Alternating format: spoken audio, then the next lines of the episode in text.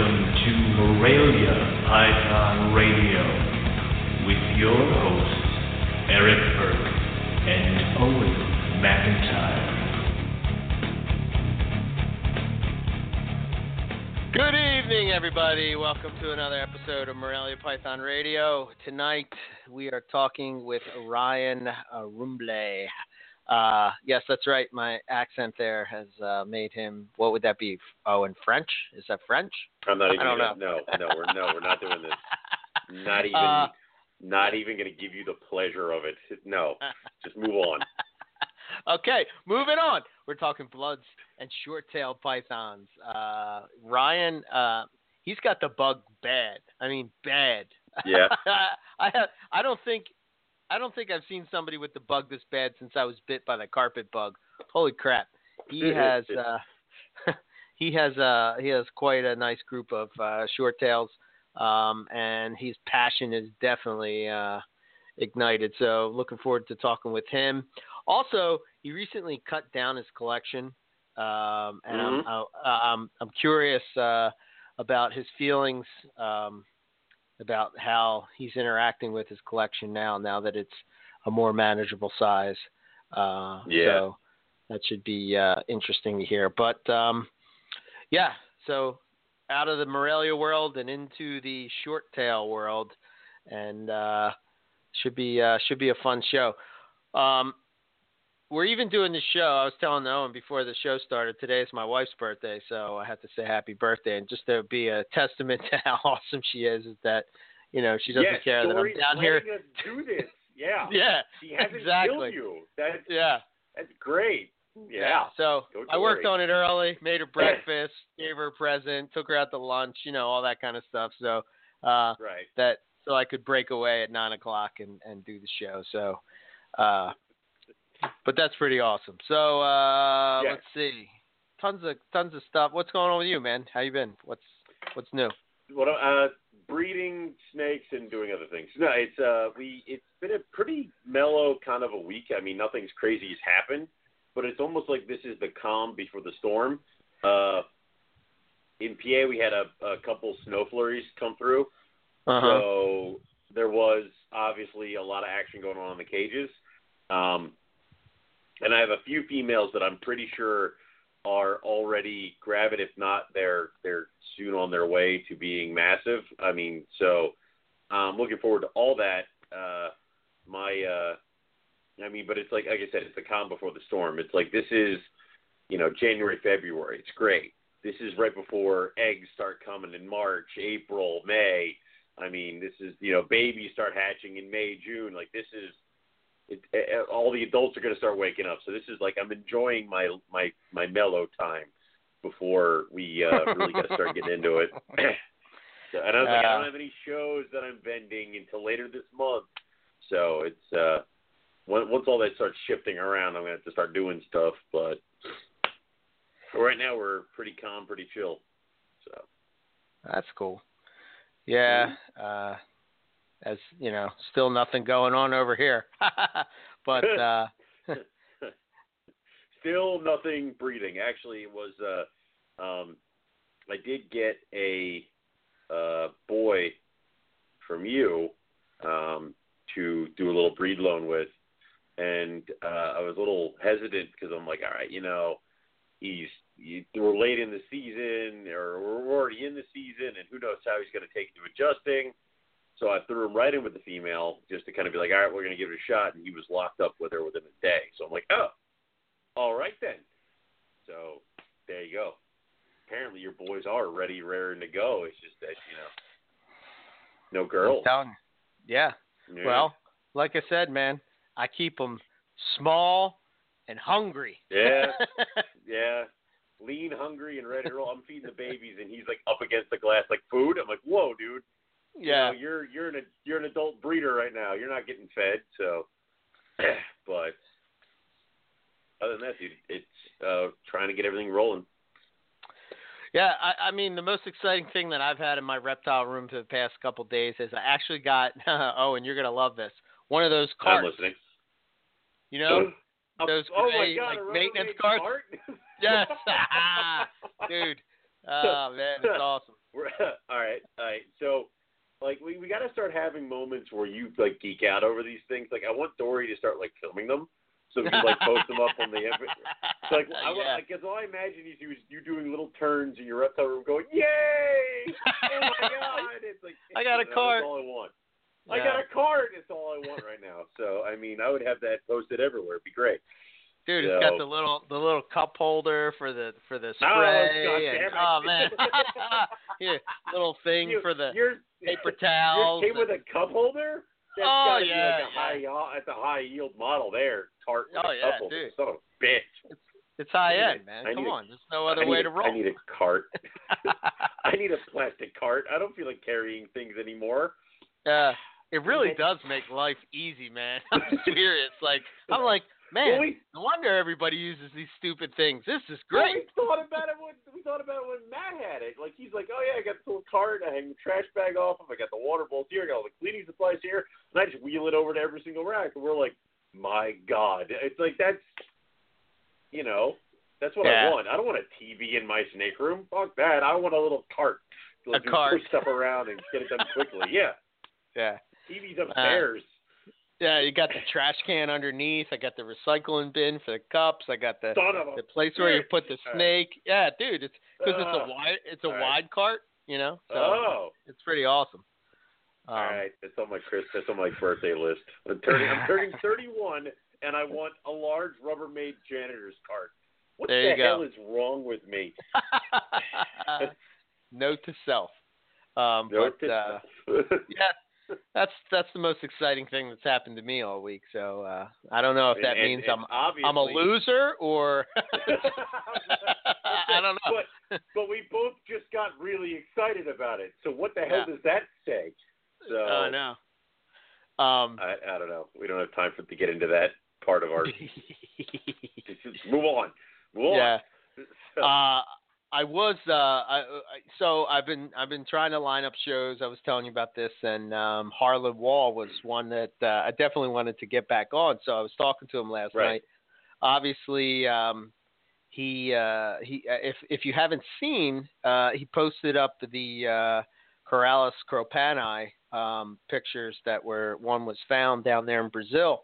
Um, turns out that he's actually going down to Brazil where that snake was found. You know, um, so when he comes back, he's going to come on and. Um, you know, we had oh man, we must have talked for about oh, I don't know an hour and a half. I mean, our conversation could have been a show that. You know, it just could have should have Right. recorded it. But um, exactly. talked to- you know. There yeah. we go. yeah, we talked about some uh, some interesting topics for sure, and um, I think uh, when he comes back, man, that guy just has such such he's he's like such he's so full of energy and like raring to go, Mhm. man. He's just he's a he's a wealth of knowledge. Um, but uh, we're probably going to be talking about nutrition and chondros, which is uh, he has some pretty interesting takes on it, and um, some some different stuff that we were talking about. Um, but I'm not going to give too much away. Uh, we'll we'll get him on here so that we can uh, we can talk about it for sure.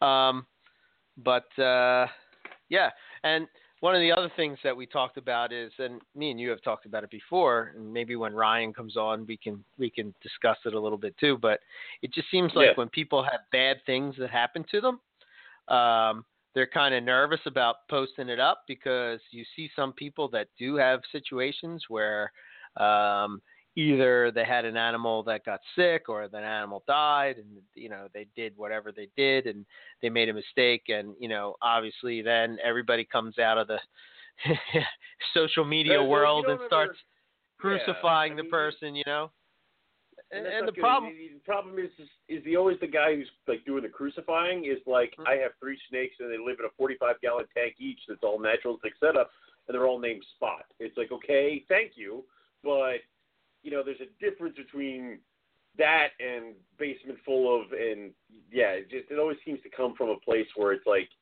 and who are you to be kind of throwing all the judging around? So Yeah, one of the reasons why I've pulled away from Facebook big time is, and this just, it, it, you know, I go on there when I have to, and that's about it. right, Um, I lurk a little bit here and there, but for the most part, I, what I did is Rob Stone actually gave me this tip.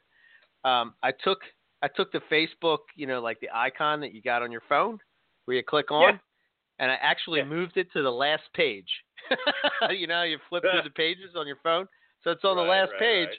So I don't, I, you know, I don't go on it as much. But I think what what upset me is, and I can't remember the details of this, so forgive me if I if I screw it up.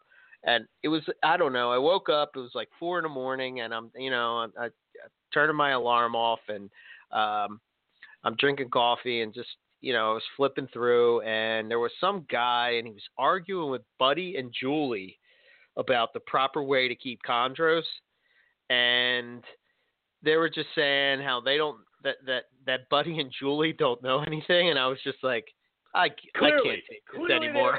they're I just I can't. I can't fucking do this anymore. Kidding me? It's like clearly. yeah. No, no, no, no. Buddy and Julie, psh, amateurs. It's like, are Right. you? Would you close your mouth for five freaking seconds to realize who the hell you're talking to? Yeah, I can't of think of uh, God. from from the first moment that I spoke to Buddy, I can't think of another person in the chondro community that really has gone out and tried to um, try to break down some of the misconceptions about these snakes. Right. And, you know, have given you know hours and hours of time. Uh, both, uh, you know, I'm sure through messages and emails and his website and uh, ICAS, and not to mention the GTP Keeper show and it's just like I can't I can't I don't have the patience to deal with these Exactly. for lack of a better word fuck nuts anymore to think they're just know everything about everything. I just can't. Buddy I'm too Buddy old, man. Probably one of Buddy's probably one of the only guys that I know that will like go out of his way to help a customer who has purchased a chondro from him, and even somebody who has not purchased a chondro from him. He's Yeah, one of the take guys the customer will part out of it. you know what I mean? exactly answer an Yeah. email, talk to somebody. Uh, I had a friend who bought a baby cart, a baby uh, green tree python from one of those Ben Siegel auctions, and it's like you've done everything wrong that I ever told you to do, and they did it, and they're like, "What do I do now?" I'm like, "God damn it!" So I'm like, "Here's Buddy Buscemi's email address," and apparently he coached them through it, and it's like, Right. you know, thank God you have somebody like that. And you're telling me he knows this. Shut up. See, now Yeah. I'm mad and I'm going to leave Facebook too. I hope you're happy. yeah. It's God I, I don't it. know, man. You just see it We're a lot. You know? We're going to bring we're going to bring Ryan on and just yell at him. So, Yeah. So what do you like Yeah. about bloods? what do you like bloods, Ryan? yeah. What's up with short tails? Why are the tails so short, damn it? Why are they, tell me now, why are their tails so short? Yeah. Uh, but uh, but no, I mean, uh, other than that, you know, not a whole lot going on. Um, we're like screaming. They're like, other than that, you know, yeah, not really Life a is lot going on. I, okay, yeah, it's fine. real quick, uh, And real switch. quick. I, I was I was I I have a couple um you know so uh me and Rob were talking earlier and we were talking about um uh uh price lists and stuff. So I did see Yeah. that Dennis McNamara posted up a price list earlier today, Oh. which is kind of cool from back in the day. For those people Yeah. that don't know uh, I, I don't know if you've heard this before. I mean, we've had multiple guests talk about it, but back in the day, before the internet, you know, you had to actually you would call somebody up on the phone and actually talk to them, not text message, talk. And you'd have to say, yeah, hello, Yeah. and they'd say hello back. It's kind of how it works. You know what I mean? And then you would say, I want a pair of white lip pythons, and they would say, okay. You didn't pick out a pair. They would send you a pair of white lip They pythons. sent you know what I mean? a pair. You there was no. You were lucky if it was a boy and a girl. Yeah. They Yeah. Just, yeah, that's how it worked.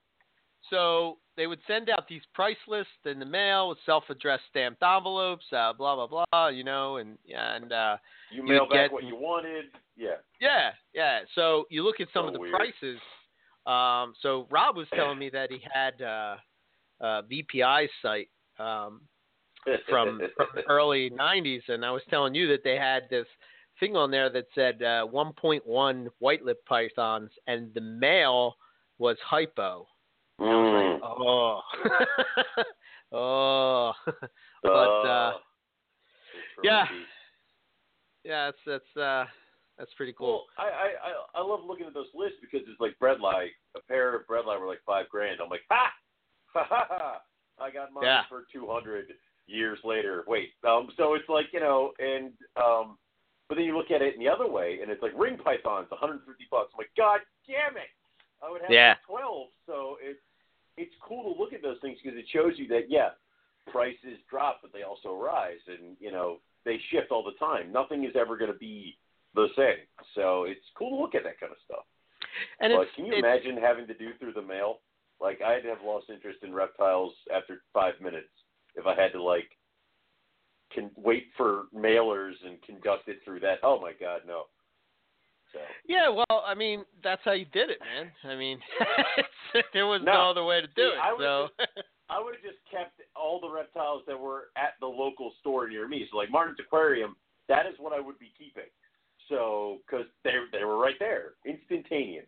So yeah, I did the same thing. I, I never bought off a price list or anything like that. I went. I had there was there was three pet shops local to me, and and back then, you know, I. I I, I think I said this story last week, but you know, you would walk into this pet shop and they would have this big, huge Right. crate, crate, and there would be it would be filled with with ball pythons in there. I mean, it's just filled with them. And like thinking back now, if I knew now what I what if I would have known then what I know now about what they were, I swear there was like pastels and yellow bell. You know what I mean? Like you just know that Yeah. they were different. There was all these like gold looking ones, and I remember I wanted this gold one, and my dad's like, no, no, no, no, no, get this one, get this one, and I'm like, yeah, but look at this one, Dad. You know. So who knows? Yeah. It could have been something. It could have not been something. But God damn it, Dad has been the first guy to breed pastel ball pythons. Oh, no, no. oh, yeah. Man, how life would have been different, huh? Yeah, and that was the other thing. Uh, when we were looking at VPI's site, they had axanthic ball pythons, right? They were, Yeah. oh, oh, shit, what was it? I think it was 15 grand for a pair of hets. Ow. for a pair of hets. oh my god. axanthic. You know what I mean? It's just like we take for granted. I think these days, you know what the what the herp world actually has, as opposed to Ev- what it had everyone's. You know what I mean? Everyone, everybody wants three gene animals for a hundred dollars. It's like, come on.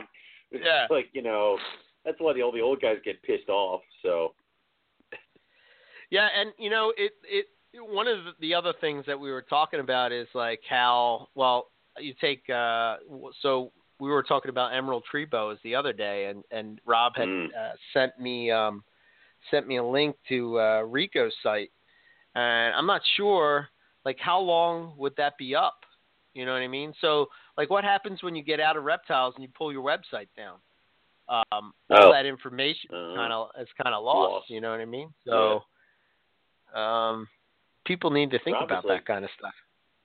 Rob is like our generic histo- like reptile historian. I love it.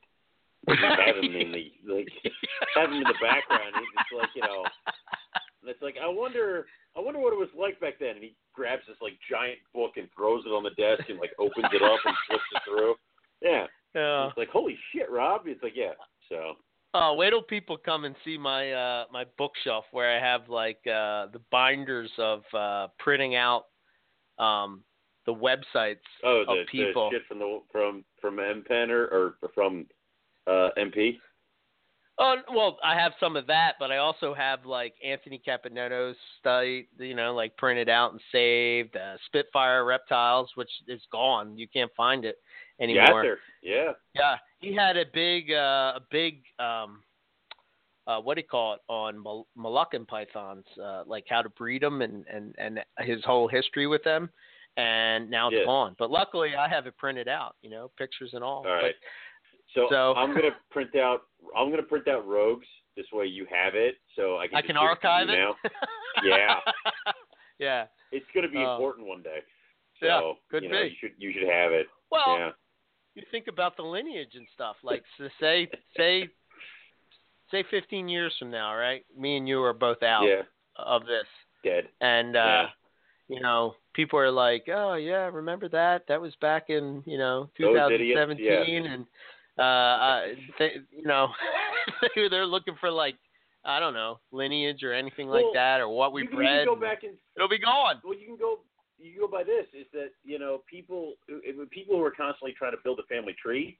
If it leads back to Madame Blueberry, there is like one picture of her that is used for everybody's family tree because no one took the pictures off of Will Leary's site of her, and I think that site's down now. I think maybe one or two other people have like scoured the internet and found like alternate pictures of her, and it's like for everybody that like it would be nice to have pictures of her.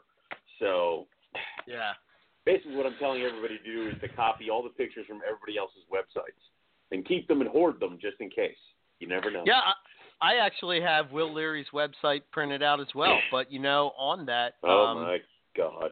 All right, well. yeah, but on there he didn't have pictures of Madame Blueberry, so it's kind of no, exactly. Because I think if at yeah. that point, uh, got he'd sent her away, but I don't know. Mm. Uh, there's a little bit of a weird thing about her. We won't get into it on there. Anyway. Yeah, but uh, th- you know, I don't know. I guess that's the one good thing about Facebook that if you have a Facebook page for your business, at least it will be there even when you quit, unless you take it down. But you don't have to pay anything for it, so be there yes, forever. I said one good thing about Facebook. Oh my God. that's, With that, that's the one good thing for 2017. Yay! Moving on. Yeah. So With that, we'll we'll get Ryan on here and get this going. Let's get Ryan on here to end this craziness. Jabbering. Yeah. He'll jump in now. Hey Ryan, welcome back to uh, Morelia Python Radio. Uh, glad to have you. What's up, man? Hey man, yeah, I'm glad to be back. What was this uh, price list thing you guys are talking? You have to call people and talk to them. talk to yeah. them. Yeah, yeah, but and it's not that much. You millennials don't know nothing about that stuff. Stop Man, it! Stop it! Stop it! Stop it! That's crazy. Stop it! We're not doing this. But Ryan, you've gotten yeah. Cam's emailed list before, correct? I mean, you're dealing with Scrubs. You have to watch Scrubs. those kinds of things. Bloods. Or he was. Blood. We're Scrubs, talking whatever. bloods. But I'm saying, you know, but I mean, yeah, yeah, whatever. I don't know why I said. But, I mean, that's how that's how it was back in the day. I mean, you, you know, even walking around a show, you know, the guys would have their price lists on the table, and you know, sometimes Really? it'd be stuff that they didn't have there, and uh, you you look at. I mean, there's no pictures or anything.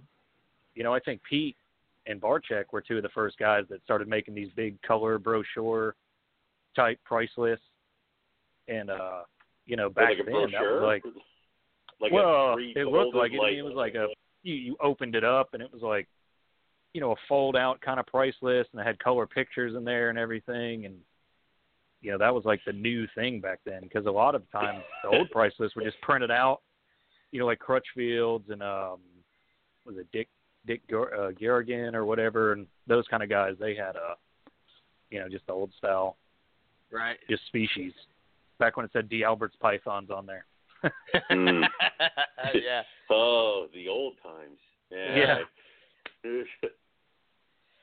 That's what uh the pet shop near me they used to I, I think I said this before, they used to just make up names for pythons. They call Burmese pythons Malamar pythons. I'm like, what the hell is a Malamar python? I couldn't find it in any uh in any book anywhere or any anything and you know, here later I found out it was because Burmese pythons weren't legal in the city of Philadelphia. oh, And- so oh, I didn't see that. Yeah. So the way they got around it was just to say, "Oh, these aren't Burmese; these are Malamar pythons." it's like, what? Okay, whatever. Yeah, but So how many names of pythons or different snakes? Like you know, obviously would have the whole locality thing where it's like, oh, it's from this place, but there are no, there are none of these pythons on that island. But there's an airport. It's like how many name shifts have some animals gone through because of shit like that? I don't know. Yeah. I guess a lot. Yeah. Yeah. Well, I mean, like Either when uh, you know, when they were considering putting boas on the, you know, the dreaded Lacey Act, you know, I was like, man, I'm about to have a bunch of red tail rat snakes in here. He's ripping labels off and just They're they're, they're uh, they're big red tail ladderback rat snakes. yeah. corn snakes, all of them. They're all just very large. Yeah. That's a good way to do it. Whatever, it works. Uh, but uh, so we're going to be talking about blood. I mean, you you seem to have over the past. I guess it's been since you've been on. It seemed like right after you came on here, and then all of a sudden you just like we're bit with the yeah, blood. Yeah, man. It, it it it was a. It, I mean, once the flip switch, you know, the switch flip, it was over after Done. that. You know, and and when we were Jeez. talking, you know, I happen to talk a lot about pythons anyway. When we were trying to talk about colubrids, and uh, you know, and I mentioned, you know, Matt Minatola stuff, you know, and I just, I mean, because I kept a few Bloods and Borneos, you know, way back in the day before I went in the military, so I I had them before right. because my my first loves were you know berms and boas, and then I like bloods and ball pythons, all that stuff.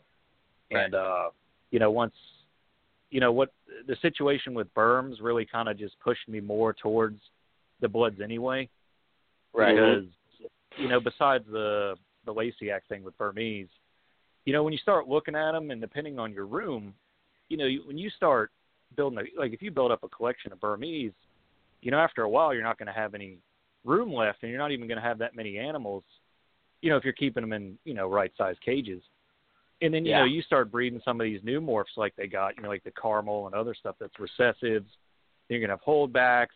I mean, it's not like you can hold back, you know, more than you know what one or two Burmese a year. I mean, you run out of room, and and uh that's the main thing, and that's why I like I've always liked Bloods and Borneos and that stuff is because they they they itch that you know that that scratch.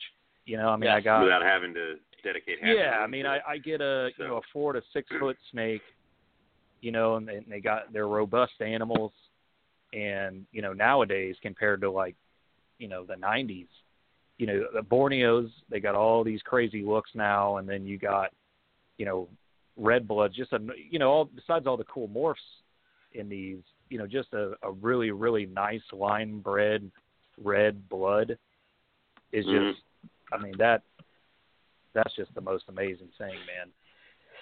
Yeah, you're looking at like some of the like the martyr, uh, you know, just the martyr line. But oh my god, man, it's just wow. I'm telling you, Yeah, I Matt mean, has this one that's uh he calls it the Hamburg Special. I think that that's what he calls it.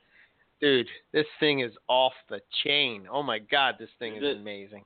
Oh, Wasn't that one he, he found at Hamburg, like on a random Yeah. table or something like that? he that? found it on a table and he's yeah, you know. I remember that one.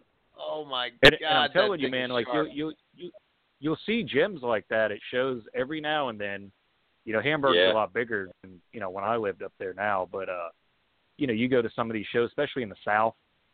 You know, where you know it's a lot of clu- you know still ball pythons, but I mean, you know, you see retics and blood um, and boas stuff like that. But you know, every now and then, man, you'll walk around and somebody will have like, you know, that's how I got those those adult Borneos I was showing you, Eric, when I first got them. You know, I went to this this Repticon in Memphis. You know, I usually don't. I, I go to that show like once a year, maybe just to really see friends that live in that area. And uh, Right. I was walking around. This dude had like all these adult Borneos and Bloods, and I was like, "What the hell?" I mean, because you just don't see that. And I mean, and they were Yeah. nice animals. And then when I started researching the background of these animals on my own, because like he couldn't really tell me much, because I, I mean, he was a flipper, but you know, Right. he had gotten them from you know somebody who got them from somebody. But you know, like my big ultra bright female, you know, she was produced by Tim Mead, and you know, Tim that was one of the animals he sold when Tim got out. And then Right. both my lattes were also like all three of these animals were Tim Mead's original. And my big latte male, Brady produced him, and that's directly from Keith. And Tim got that animal, and then he was in Tim's collection for quite a while. right. So, but I found all that on my own. You know, I just started going online, and you know, you can still access the old uh, Blood Pythons forum, uh, and you can Oh, find a lot of the old stuff. Yeah, you can. You, can you just type in stuff like I mean, I was just typing in like Tim Mead, Borneos or whatever, and you know, it'll p- pop up different things, and you can go on the old Blood Pythons forum I think Kara and Ryan started, and uh, you know, I was seeing all this, and I found like the mom on my Ultra Bright, and then I found you know like you know, pick old pictures of the latte that the latte male I have, and then I found out more info on my latte female. Because like when I get into stuff, I like I don't really screw around. It's like I want to know everything possible. Right. You know, I want to try to find Yeah. the lineage of my animals. I want to know who made them. You know, grandparents if possible. You know, because it, it's kind of like with a you know a lot of the blood guys say have said on your shows when they've come on before, like Kara, you know, when she was talking about, you know, she wants to know, and most of us do, you know, how far back does the red go when you're line breeding reds? And the same thing with all three of them, but you know, like how far back does it go? Like, I mean, like a generation ago, was there, you know, a muddy orange one in there, or you know, just stuff like that. So I, it's really Right. important to me. Right. It's the same thing like when I had coastals. You know, my buddy Impen, yeah, his coastals are the best. And Right. when I had coastals, most of my coastals were Impen because they're phenomenal, and that's the ones I wanted. True. And you look at them today, I don't think there's a better coastal out there than Impen. No. Yeah, they're, they're hard to beat for sure, no doubt. Yeah, Um, but I mean, the, you know, with the red uh, with the red bloods, you know, the TBC stuff, you know, Karen Ryan's animals, you know, the blood cell. There's Kevin Martyr's, the Martyr line, and then Al Brown's Red Bull line. Like when you're looking for reds, you know, and you see those, and when you see them pop up, they don't last long. I mean, No. they're usually Yeah. gone really quick, and that that's just because I mean that those are all proven lines, and that all of those people have put a lot of work into those animals. You know, it's kind of like Rendell's jungles. You know, headhunters. You know, they put he's put a ton of work into those, and you know that they're going to be nice. yeah, you know, something can be said for for people that really, you know, focus um, and really like drive that home, that selective breeding, and you know, um, you know, it was fun talking with uh, like Keith about that at uh, at Tinley, and just how you know he would he selectively bred for you know these animals, and they were just amazing. Um, even Matt does that. I mean, I don't know. It seems like I don't know. Do you think that uh, the short tails seem to have more of those, what I dare say, dinker type things that you can Oh, mess with? Oh, there's tons of that. And Yeah. uh, you know, especially if you have an eye for things. That doesn't mean I mean bloods bloods and short tails and I think all those guys would agree that you know, they're very variable anyway. But if you like really look you know, I think you can see a lot of things that especially if like if you've kept you know, I hate using the ball python thing. I know most people do. But right. if you you know like you'll look at some of these ball pythons and you're like, dude, that does not look like anything and Mm. then you'll see a blood python that actually looks like it might be something. So it, it has something to it. And I'm telling you, I think that's where like Nick Bettini has said, you know, like the matrix gene is really gonna be a big thing going forward because, you know, the matrix is, you know, basically like yellow bellies. And uh I think, you know, people if people start breeding those aberrant pattern animals and stuff like that, you know, breed them to Matrix and some of the other stuff like Batiks. I think you can really get some cool stuff. Oh, okay. So you're saying it's more like if you throw the matrix in, in with some of these oddball stuff, it might unlock certain things. Is that what you mean? I mean, I, I, I see that there's potential for it. right. I mean, Right. like I have, you know, Well- like I haven't bred, um, you know, red bloods or the morphs or anything yet. I mean, most of my collection is really, really just nice reds, and you know, I'm more gonna go for really nice line bred reds. But there's some more things that I'll be doing, and uh, mainly, you know, uh, I like Batiks a lot because I like granite berms.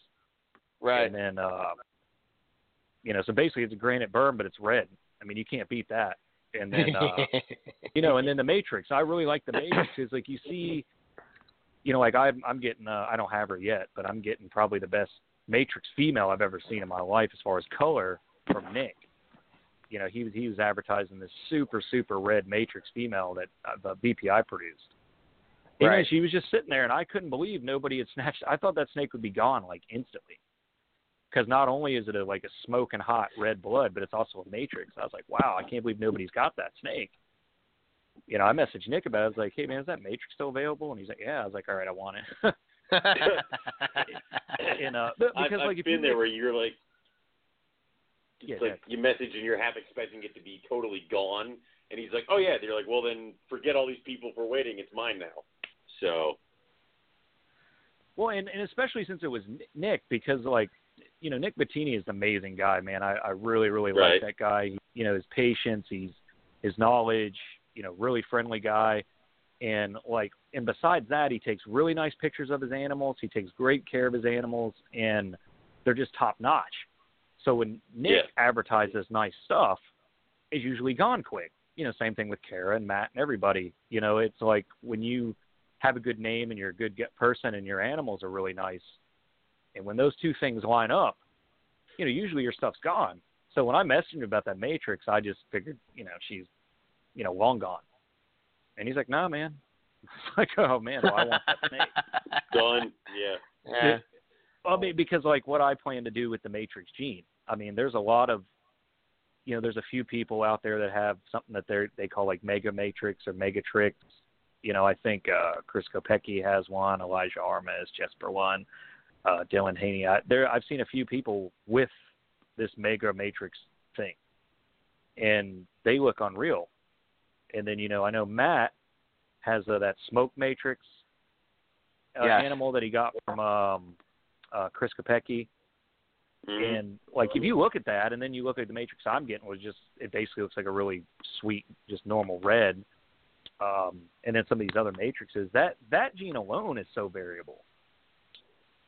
And Yeah. it's just I just think if you find like a really some of these really nice aberrant bloods that you see coming in or when you see them available, I think when when guys start crossing them with matrix, I think there's a lot of chance that they're going to start popping out like, "Whoa, what is that?"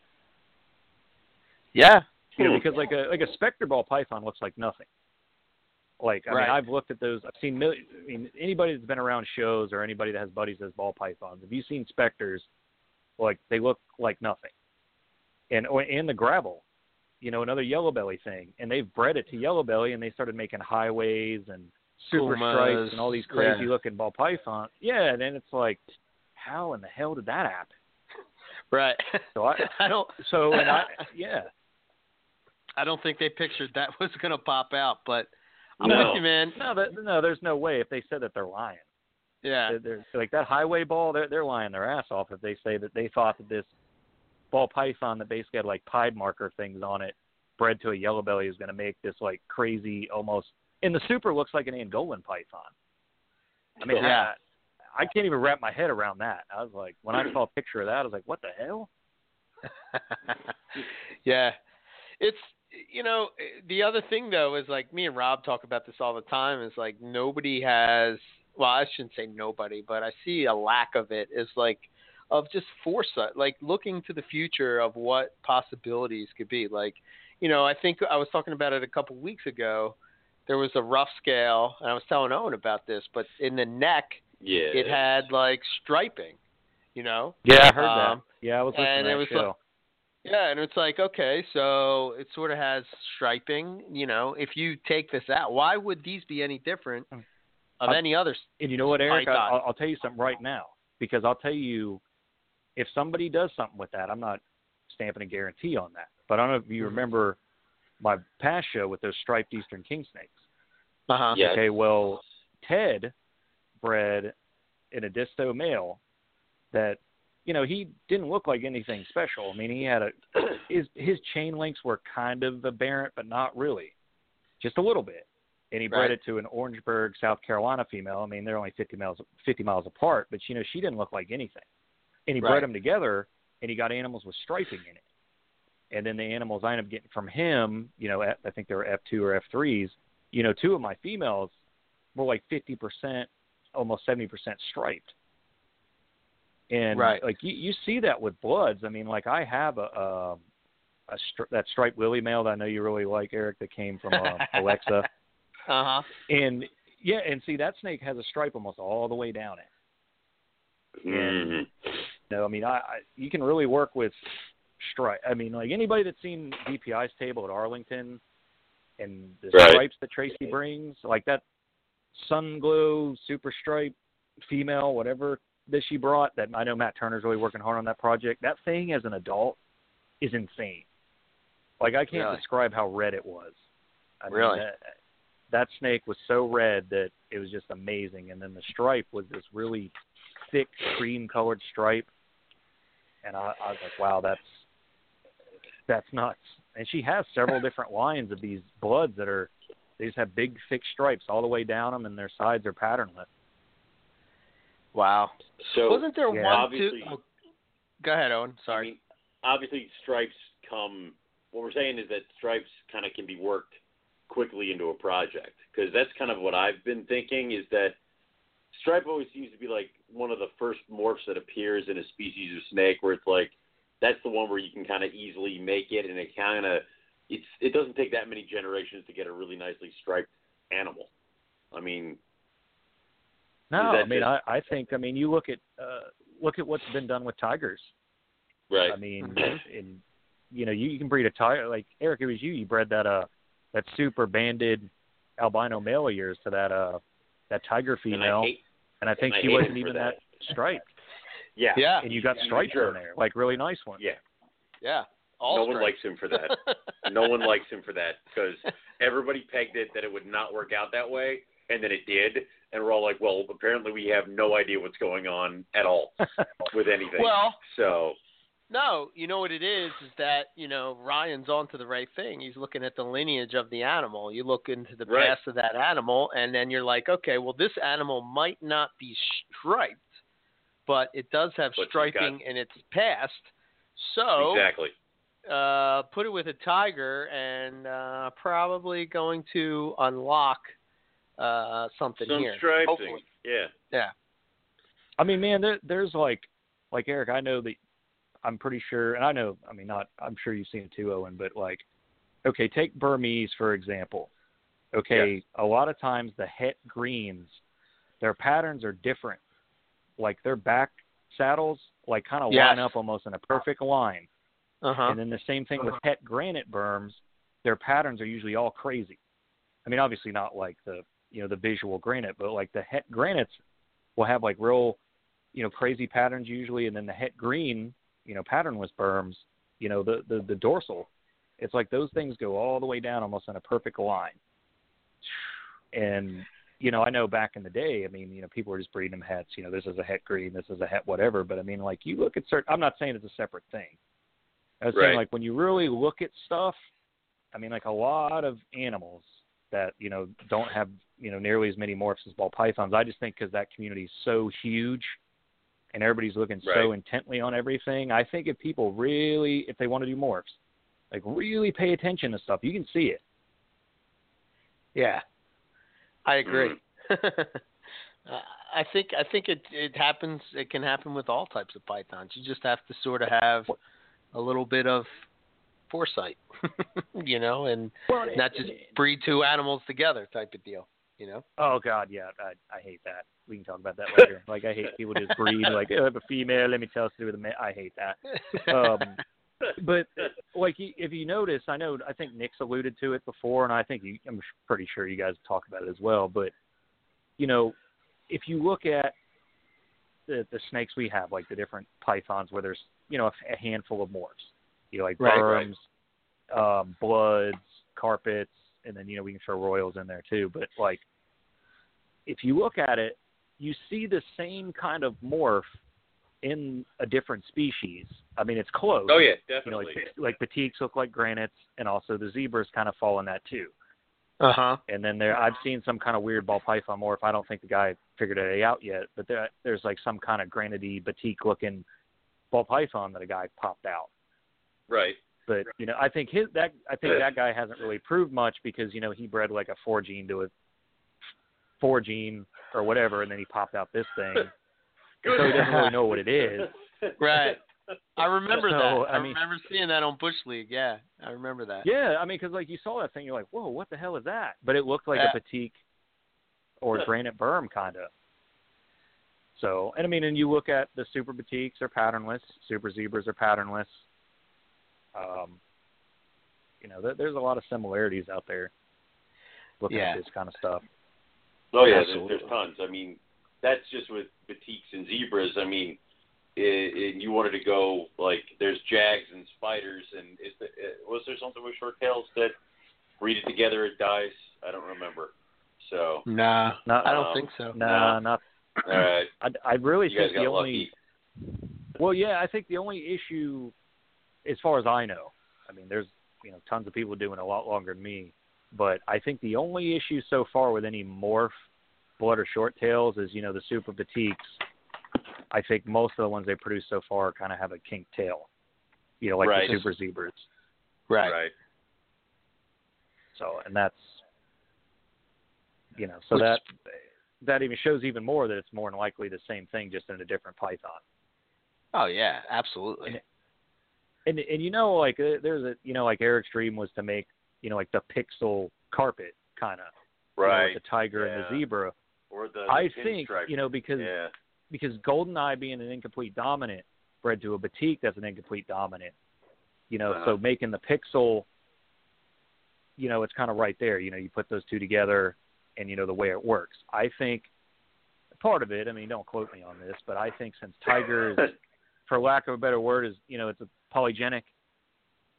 Um, I don't know if everybody agrees on that. Um, Yep, but pretty polygenic much. more alignment. Yeah, I think that if you breed that more, that line in there, just like how tigers, you know, the more you breed them, you get these crazy, you know, just striped, completely striped carpets. I don't know if you'll make a pixel looking carpet, but I think you can make some really badass looking ones if you ever continue doing that project. It'd Oh, probably be yeah. a ton of stuff, but I mean, I, I think you could get close, ish. Yeah, because if you look at a zebra jag right now, right, it kind of reduces that to it's like almost pinstripey type of look. If you, I think if you, you know, if you take a jag and you take a, a tiger, it kind of reduces that pattern. You just kind of have to know, I think, or at least have an idea of of like what you think the gene actually does. You know what I mean? Um, you know, and you know the hard thing is like I when I talk to Matt about short tails and like you know he's telling me about Borneo genetics. I'm just like my head just is like what? I can't- wrap my brain around it because they don't work like everything else. You know. No, I mean, and, and you know, like one of my Borneos coming in from my buddy Frank, Frank Good. Uh, you know, uh, Frank, you know, he doesn't have a, a big collection, but you know, pretty much anybody in the blood python community knows Frank, who's, you know, Oh, yeah, everybody I've guy. ever talked to in this community is amazing. yeah. Yeah, they're great. Like you don't see people fighting or bitching or you know people, and I firmly believe that like if you, like if if you're into bloods and short tails, like you're really into them, and that's Yeah. one thing that draws me to them besides the snakes itself. Like all everybody that I've talked to are super freaking passionate about this complex, and that's what I like. You know, because me growing up, you know, through the you know the late '80s and '90s you know, people kept snakes because they were awesome. You know, that, they were cool. You know, like you Yeah. kept ring pythons because they were cool, you know, or Brazilian rainbows or whatever you kept. They kept because they're awesome. And blood people, you know, I haven't really seen any of that. Like, wow, that guy's a dick, or you know, I don't want to deal with them. Like all of them across the board, they're all awesome people. And Yeah. you know, they're forthcoming with information. You know, like if you ask them, like, hey, man, you know, and it's just it's a breath it's a breath of fresh air. I'll tell you that.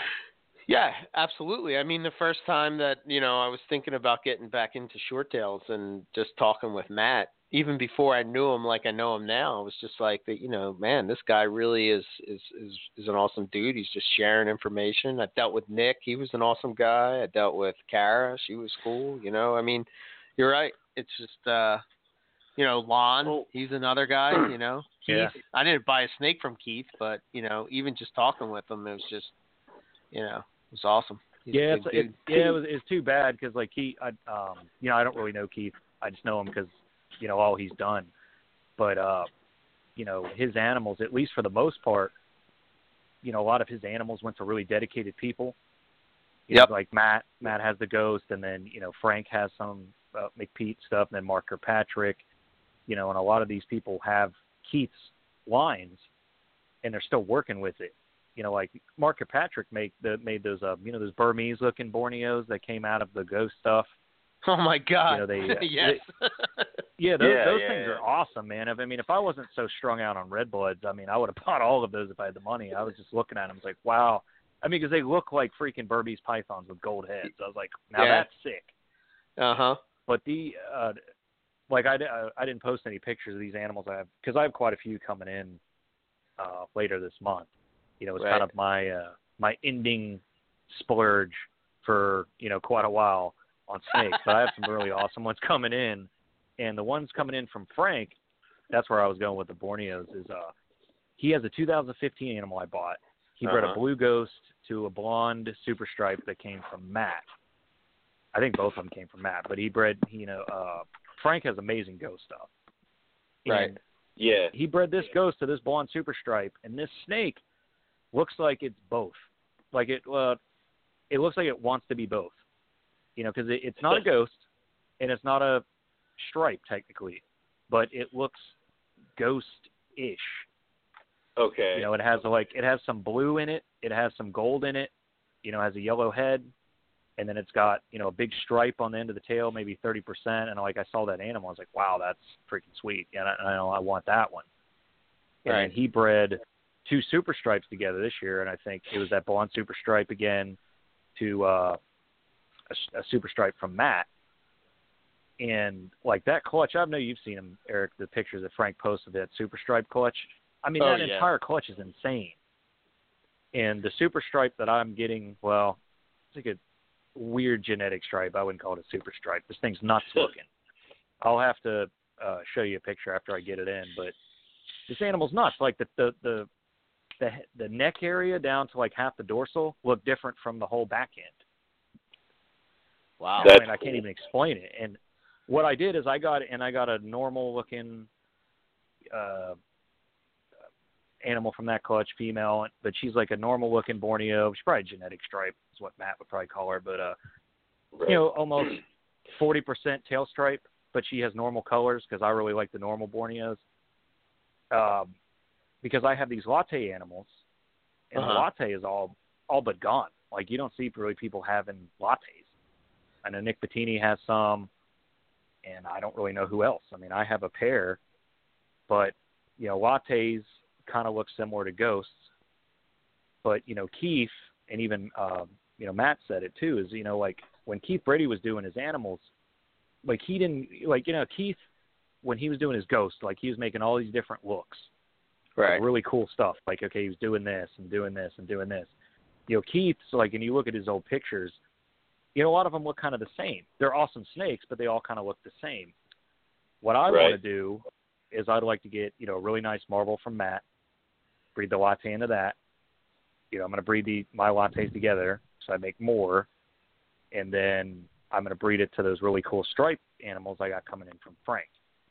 So start try to Wow. start putting different looks into the latte, and I purposely try to get animals that didn't knowingly, you know, aren't from don't have ultra bright or ghost in the background Gotcha. right. if that makes sense. Because you know all Yeah, all those morphs kind of are the same thing, just different looks that different breeders work with.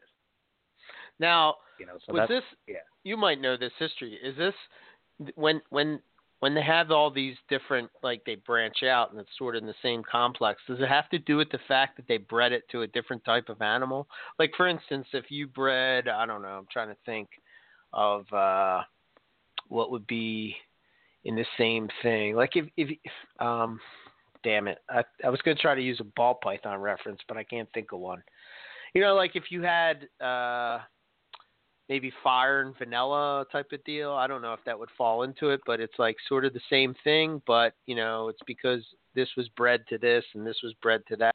Maybe maybe toffee and tough uh uh, whatever Albino. they called it.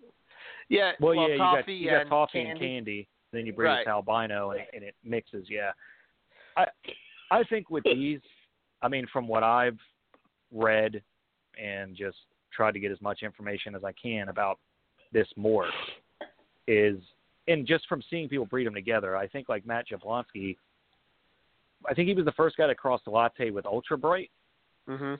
And that's when you'll see the Okay. name like ultra platinums pop up, and they Right. look.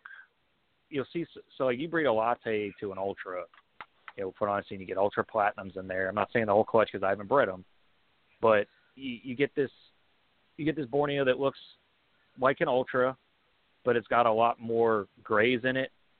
I mean, now you- you'll see a lot of grays in ultras too. It really just depends on the breeder what they're doing, but you know, so that so they mix and I don't know. It's kind of hard to, you know, Bo- Borneos is really hard to explain. I really just think they are. I mean, they're just they're they're all. I mean, you know, the lattes and the in the Ghost are really like the blue, the blue looking ones, and then, I mean, I the ultra brights seem to be the ones that have more creams and yellows in there. Uh, I don't know. I just know it's going to be fun. Yeah, you know what's Well, yeah. what's great. Oh, go ahead, Owen. Oh, I mean, it's a brand new project, and obviously you put some thought into it to the point where you're like, I want this color, so I'm going to start with these colors so that my color will shine through faster.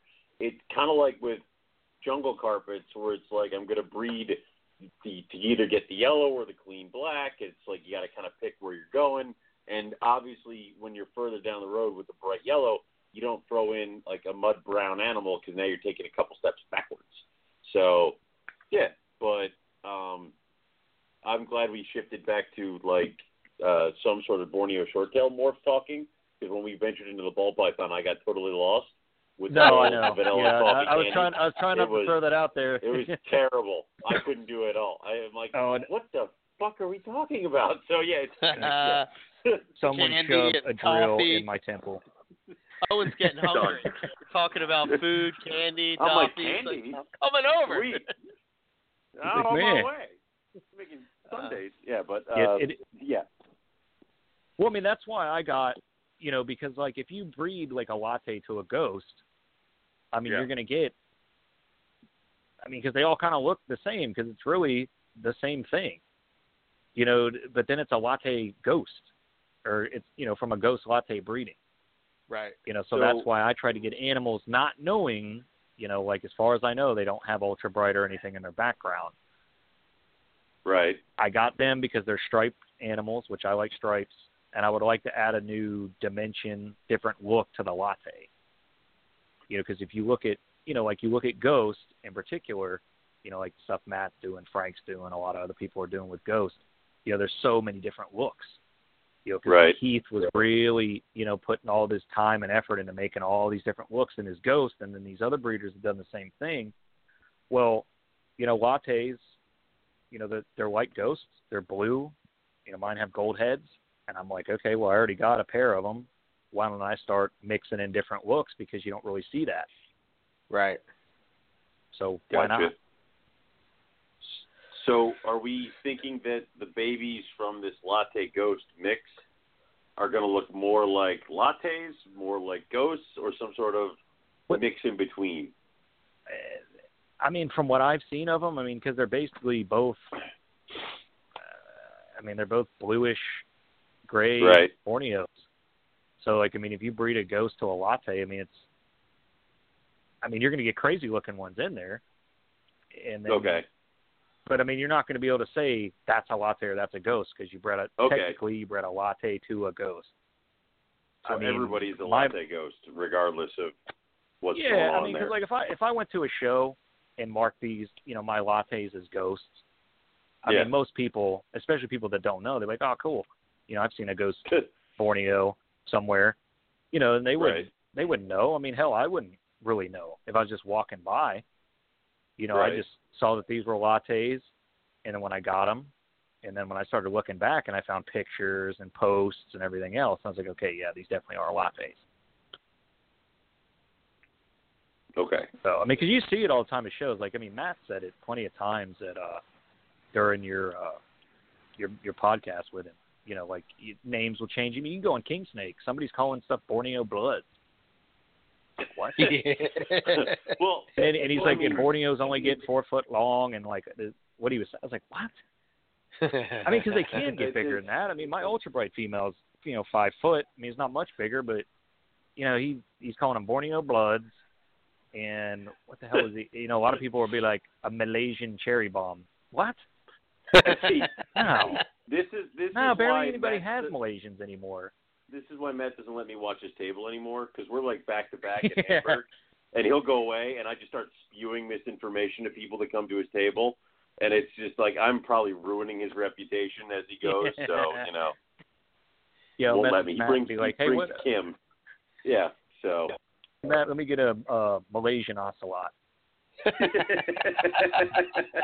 I'm like, what the hell? Oh, that. what the No, hell is Owen no, telling you? no, no, Yeah. Do that. Do No, that, you know what though? That's one of the best things it. about it. and I I love that about the blood community is like you know that there's there's no crossing. Yeah. You know, Oh, at least no. by most No, people. no. I mean, you get a few random people in there that'll do it, but that's one of my favorite things. Is like they don't cross stuff.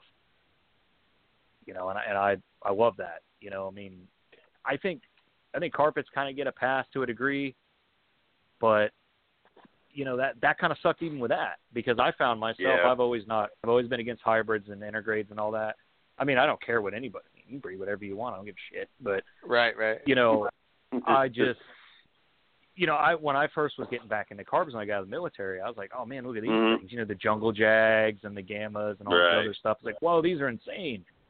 But then I started looking. I was like, ah man, that's like a jungle diamond IJ thing. And I'm like, ah, god. And The you know, I mean, they're still awesome Cream, animals, but yeah. I'm just, uh, Yeah, it's funny. It's weird that like carpets for me seem to be the only ones that get that pass. you know what I mean? It's just like, oh well, this is what it is, and it's kind of like, well, they Yeah. mixed the diamonds and jungles together early on, so it's like, oh yeah. all right, well, it's totally fine.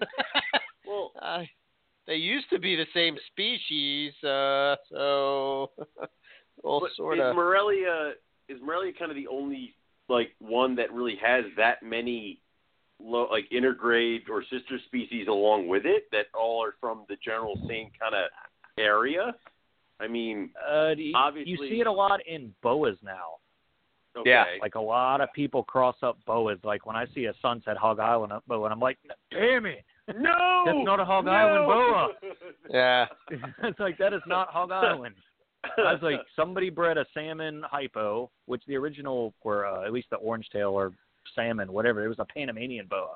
It wasn't Colombian. It's still BCI, but you know, and then the leopard boas, you know, they're Sonoran boas, yeah, but they're BCI, and I think a lot of that gets a pass, kind of like carpets do. But I mean, you're still crossing stuff.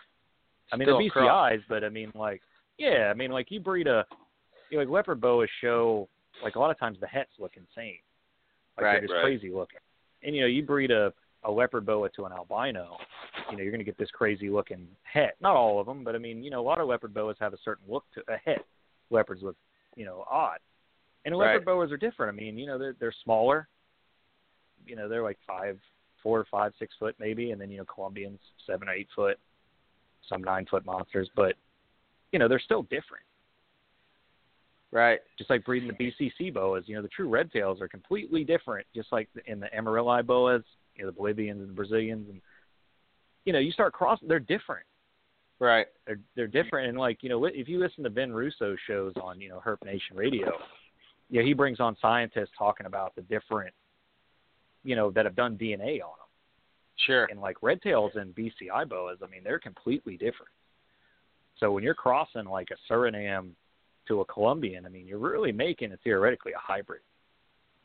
Yeah, it's it's kind of like one of those things where it's like, well, where does uh, where do you uh, you know draw the line where a species is a you know becomes is becomes another species and you know what I mean? It's it's it's so weird in taxonomy because it it there's no like set you know you know like we're this close to chimpanzees and like Right. you know you see all these different species of snakes where they clearly i mean so inlands and coastals have what what what is it like uh i think there's a four percent uh yeah. you know that was some Divergent. low that's a like a that. that's a really big difference.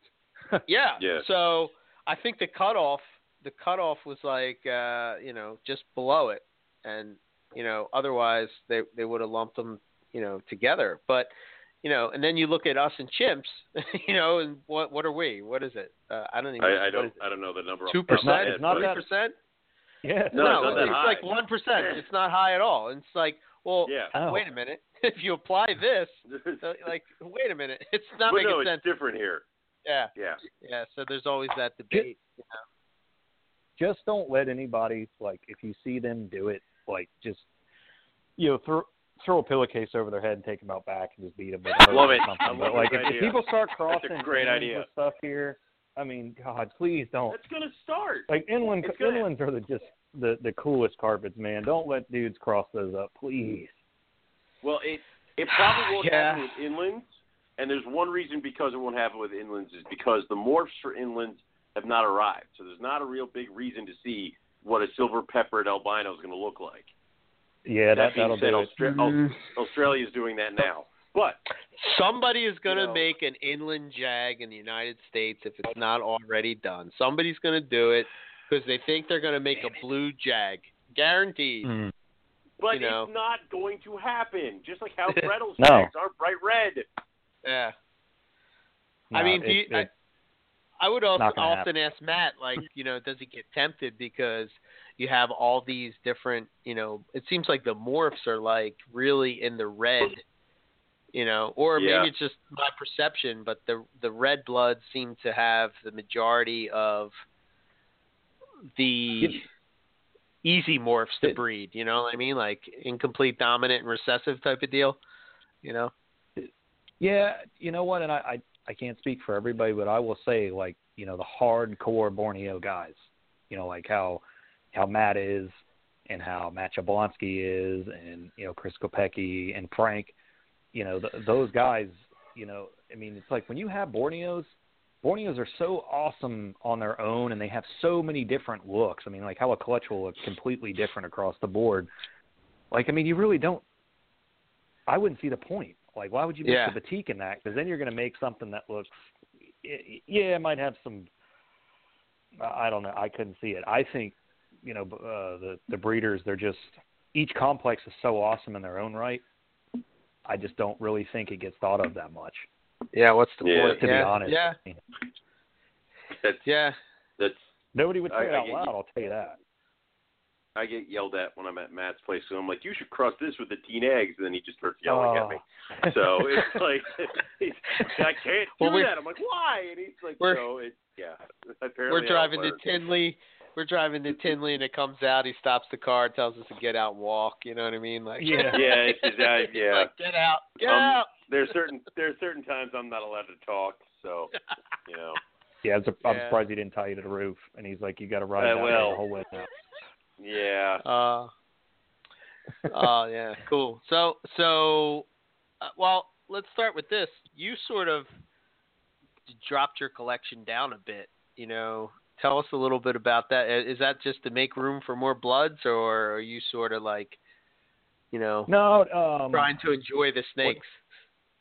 Well, what what what kind of happened is is you know I mean ever ever since I was you know a little kid you know and I would just and you know meeting Pete at a really young age you know seeing that was like oh man this guy breeds snakes for a living that's the coolest thing ever you know and then my you know my buddy Ted you know Ted does it for a living so two you know mentors I had early on especially Ted you know seeing them do it for a living you know I was like wow that's you know that that's always what I thought about doing Right. but you Mhm. know my my my job you know i work a ton of hours and you know it just was getting into where it was just like snakes and work and unfortunately it just got to where i was spending so much time working on with all the snakes like i didn't get to pay a ton of attention to every individual animal Right.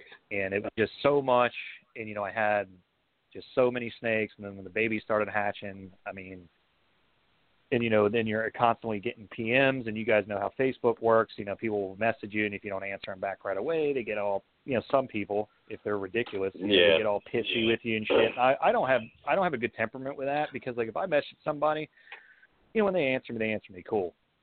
And they're like hey what about uh shipping? I was like whenever you have time man you know just because you know when when you have time because life happens but Right. Yeah. with, with that you know a lot of those snakes probably half of that collection you know when it was about 400 you know about half of those were bills you know bill babcock's animals and then a few were julie's um so about half of the collection you know since it was bill's you know he just he just moved them on you know, Okay. to jules and um which i hated that for her it sucked i i, I was like damn man i'm really sorry I, I mean, I, di- I really didn't want to do that, but I was like, dude, I, I can't do it. There's just too Right. many freaking snakes Right. here. Um, I hated that it got put on her, but you know. And then I had about mm, so like 197 animals left here, and then I had probably 100 colubrids of my own, and then I don't know at the time like around 40 or 50 miscellaneous boas and pythons.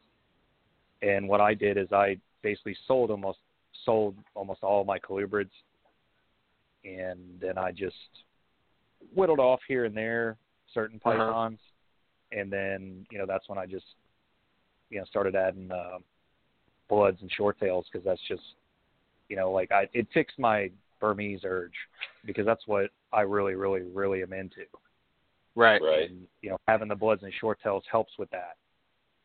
Because I mean, I, I like all snakes, but what I'm learning now is even still, you know, I still have some non, well, I still have quite a few non blood and short tails, but probably over the next six months, I'm going to weed those out even more. Right. You know, just because my room, I mean, I keep my room, you know, about 65% humidity is usually 82 Mhm. degrees in here, constant most of the time. Right. And you know, the most of the snakes in here they're they're pretty good with that. But I mean, I have a few things in here that are probably like, God, this sucks. So you know, I'm gonna uh, Why? you know also so you know yeah, and and because when you start messing with these, it, you know, you're gonna make stuff that you want to hold back. You know, Right. they're not they're not huge animals, but they're not small.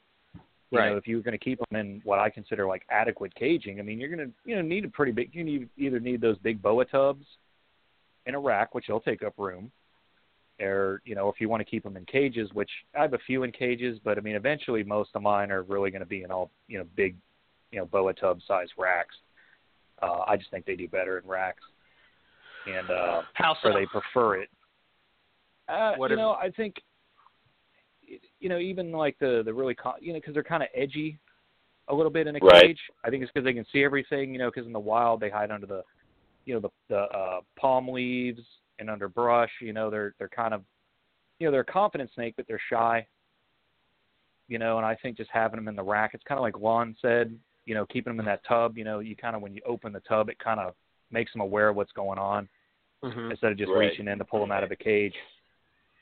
And uh, I just I just noticed like th- there's a difference between you know when I keep them in tubs and cages. I mean the ones I have in cages are really easy going um, Borneos and they're you know they're calm and all that, but you know sometimes I'll walk in and they'll you know kind of wig out a little bit. You know they might swing over to the side of the cage or whatever just because they can see me walking around, and I just Right. think they do better in the cage. And, and you know and tubs really hold temps well and humidity well. And I, I don't know. I just really think that they do a lot better in racks. I I would agree. Do you find that yeah, uh, me, me too. You find that humidity is important for these guys, in your opinion? With you Yeah, keeping them? yeah, and Yeah. I and I think a lot of people. I mean, you guys talk about it a lot, and you know, and the blood breeders that have been on before me, you know, they, you know, what what they hit on. It it there's a huge difference between humid and wet. Right. I mean, like your it, you know, humidity is the moisture in the air. So if you're making your cage soaking wet, your snake's like crawling around in that. And you know, Right. it, and and if you have water and then it starts like say they crap or piss in there, then it's mixing around in that. And if you don't clean it right away, then that's filthy in there. Then the air is going to get stagnant, and then your snake's breathing that in, and it's got bacteria. So I mean, what I do from listening to these guys, you know, because there's so much more information out there now about bloods and short tails, is you know I have fans in my room, moving the air around, moving the temp around, you know, keeping it pretty constant in here. And then uh, you know, now that it's wintertime, I'm running, you know, humidifiers to keep it around, you know, 60 to 65. And I've just added, you know, whatever tubs or cages they're in, you know, I've just added more circulation in there. So the room itself is about 65% humidity, and then they have good airflow in their cages. You know, I mean, it, these snakes, in my personal opinion, they're they're they're super easy to take care of, as long as you, you know, it's almost like you know porridge, you know, just right. You know, Yeah. don't go too hot, don't go too cold, don't go too dry. right. You know, if you have the ability to keep these ideal temps, and you know, or you know, keep your humidity up at least. I mean, you're gonna be rock solid. I mean, these snakes are, you know, they're really robust, tough animals. It's just that if you don't, if you go way too hot or way too cold or too dry, you know, not keeping Done. the cage, you know, yeah. right. So that that's you know, and that's why I'm probably gonna you know weed out some more species in here, and then also so it gives me more room because once I start breeding these guys, I mean, like look at Mentola, he, he has like what 25 holdbacks a year. And I can't Yeah. believe, you know, I yeah, bet if he there's could, I bet if he had room for them all, he'd probably keep 50 a year. I mean, it, it's like, you know, you see like stuff he hatches out, and all these other guys, like, dude, how do you pick a holdback out of that? Yeah. I mean, 'cause, like, the whole is clutch probably is awesome. Only, I mean, Matt's probably the only guy that I've ever seen like who's like constant like I gotta buy another baby rack. I'm like, what's because you keep everything. You're like Eric. It's like sell some babies. But it'd be You so won't to tough not so to. I Yeah. know. It's, uh, I kind of also understand that. So yeah. dude it's uh I, I guess i guess in the in the short tail world i'm super lucky that i get to go over and i know i know most people are probably be like you know uh, you know getting all bit up and like why would you want to do that but when you get to go through every single baby that he hatched and sex them um you get to see them hands on like it's just it's crazy man it's it's Oh, really I'd, cool I'd be screwed if I lived up there. I mean, my wife would kick me out of the house, and she'd be like, "Take these damn snakes," you know, I, because you know, because Matt's up there and then Frank's up there. Yeah. You know, and I mean, I know Yeah, Ron's up Frank's in up uh. New York, but uh, you know, I mean, you got Matt right there, and then Frank. You know, their collections. I mean, someone like me, or if you're into them, or I mean, if you go over there and you start looking at all that stuff, if you're not into them yet, you will be. And Mm. it would just be ridiculous. You know, and I, I think once I think this is going to be the year where you really see some awesome T-neg combos. And uh, okay I, I don't know about y'all. I think I know Owen loves T-negs. but I'm sure Mm, I do Eric. love the teen Like, once you- When you see a T-neg in person with any size on it, you know, when the red really starts coming in, like that is like Mhm. The coolest blood python. Period. I mean, it's just you know some of them are just really really deep red, and then they got that white contrast on them. You know, Yeah. when people start making the golden eye and the batik and the pixel, and then some of these other morphs like wrought iron and other ones that aren't really out yet, they start mixing that with T-neg, and even the T positive, like the real good lines like Red X and Cherry Bomb and everything. I mean, it's gonna be game over, man. You know, yeah someone makes Yeah, that a is- 007 egg. Oh, yeah, that's that's a pretty cool snake for sure, no doubt. Uh, um, yeah, I, I, I for I don't know why I'm drawn to the T positive though, but I can appreciate that. I think I think it was right because I when I seen them and they were babies, but then when I saw Matt's adults, it was you're right. What- Matt and Matt has a big cherry bomb, doesn't he? Because that's probably the one. Yes. Then he have a Yeah. big cherry Yeah, bomb he female. does. Yeah, well, I think if anybody saw a big cherry bomb in person, they, were I think they'd be a T positive person too. Because like, you know, T positives, uh, you know, T positives are nice, but you know, in my opinion, and I think a lot, like you know, cherry bomb just, I mean, dude, that just blows stuff out of the water. Oh my God, yeah. cherry bombs are just fan amazing. And you know that that descended, you know, like um, one podcast you'd probably like to go back and listen to is you know Dave and Tracy were on Reptile Radio I think 2010, Right? Mhm. and you know and she was hitting on some stuff, and you know like that cherry bomb originated from one male, like they got in there a red T positive male, and that's you know and then when she started breeding it that that was the cherry bomb that came from that male. And you know I talked to her Huh. about it too in uh, at Arlington but Uh-huh. you know, and then that look, and then just people breeding them more more red into it. You know, just you know, same thing with Red X and all that. But she's got in that in that interview, you know, they talked to her about the Toba blood. You know, she's reproduced that look, the Toba, which Uh-huh. comes from Lake Toba Yeah. area, and you know, because they asked her, they're like, hey, so it's like the Toba blood is that just a locality? Do they all like all Tobas look like that? And she said from clutches, I don't think she's had many, and I mean, God, that was you know seven years ago almost already. But uh, you know, she said that breeding Toba to a normal, she got Tobas and normal animals, and I think she bred Toba to Toba too, and there were Huh. normals in that as well. So it wasn't. It's like not all were Toba looking.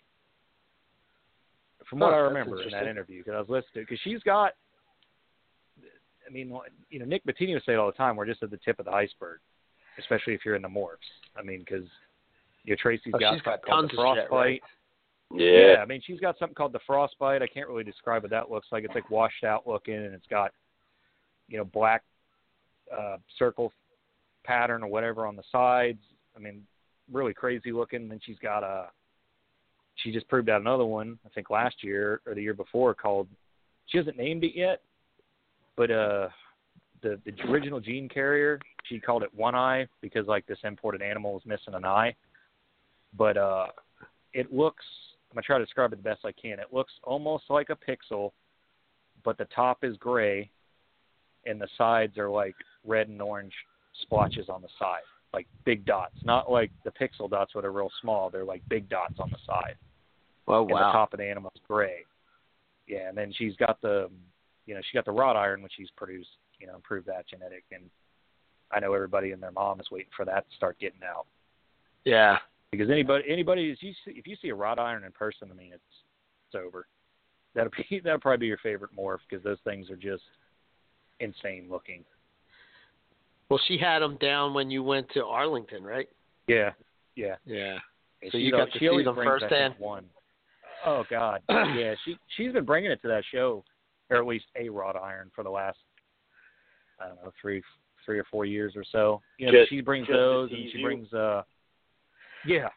Well, like that's Yeah, the funny that's thing about. Tracy's table is like Tracy's table, it's like half with not for sale on it, and the other half Oh, they'll be for sale. but a lot of times, if you really, you know, prod her and talk to her about something, you know, a lot of times Right. she's like, okay, it's this. Because she had a um, uh, super stripe Borneo, and I know you you've probably seen it, Eric, and I know I know Matt and Frank have, but it, she has a super stripe Borneo to where the sides, I mean, they're Oh. completely clean. Yes. But, but it, that that snake is good is is best of a picture I could take through the the uh, display. right. That snake's sides were orange peel orange. oh my and that was God. a Borneo. yes. I remember that that. that thing was nuts. And uh, you know, I was I didn't have a, a great show at Arlington. Like I didn't make enough to afford that animal because I really, really. The I told her too. I was like, I want that snake so bad because I, you know, I would breed that right into the white wall ocelot. The ocelot animals that Matt has, and then you breed that like super crazy orange from that super stripe into the white wall ocelots or just ocelots in general, bring in that orange. Oh man. I think, yeah, I'm gonna I'm gonna send this picture to make sure that this is the right one, and then uh, yeah, it's nuts. Uh, it, I'm even in that picture, post it in the tell, chat. Like in person, yeah, man, Yeah. in person and like that was seriously no exaggeration, like orange peel orange. I mean, I almost couldn't believe it was a Borneo. I mean, obvious it is a Borneo, but I was like, whoa, that because you usually don't see, you know, vibrant pumpkin, bright ass orange on a Borneo. Not on the sides. I mean, that was nuts. yeah, that was really cool. I remember I was like, what the hell? And it has a really orange head, right? Yeah, yeah. The Yeah. the head is just as orange. You know, but I mean, but you see, you know, like like Nick and Matt and Lon, a lot of those guys that have had some really nice Borneo clutches. You know, they're, they're getting really nice oranges and you know reds in the heads, like that blonde super stripe that uh you had that snake, didn't you, Eric? Yeah, Matt that one that has Lon the- had, he made the Halloween from. Yeah, uh, Matt has it. I left it with Matt to uh, to breed um, because he had he had a he had the perfect male for it. Um, Nice. he still has it, jeez. uh, Yeah, but she she had a rough a rough go.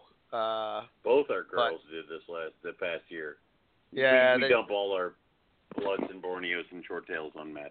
Well, So- the reason Yeah. the, re- the reason I gave him that snake is because I knew that he was going to have the perfect male for it, and I just didn't want to put just Right. anything to it. You know what I mean? And he had this this one that was just off the chart. So hopefully, hopefully this season he breeds it again, and you know, who knows?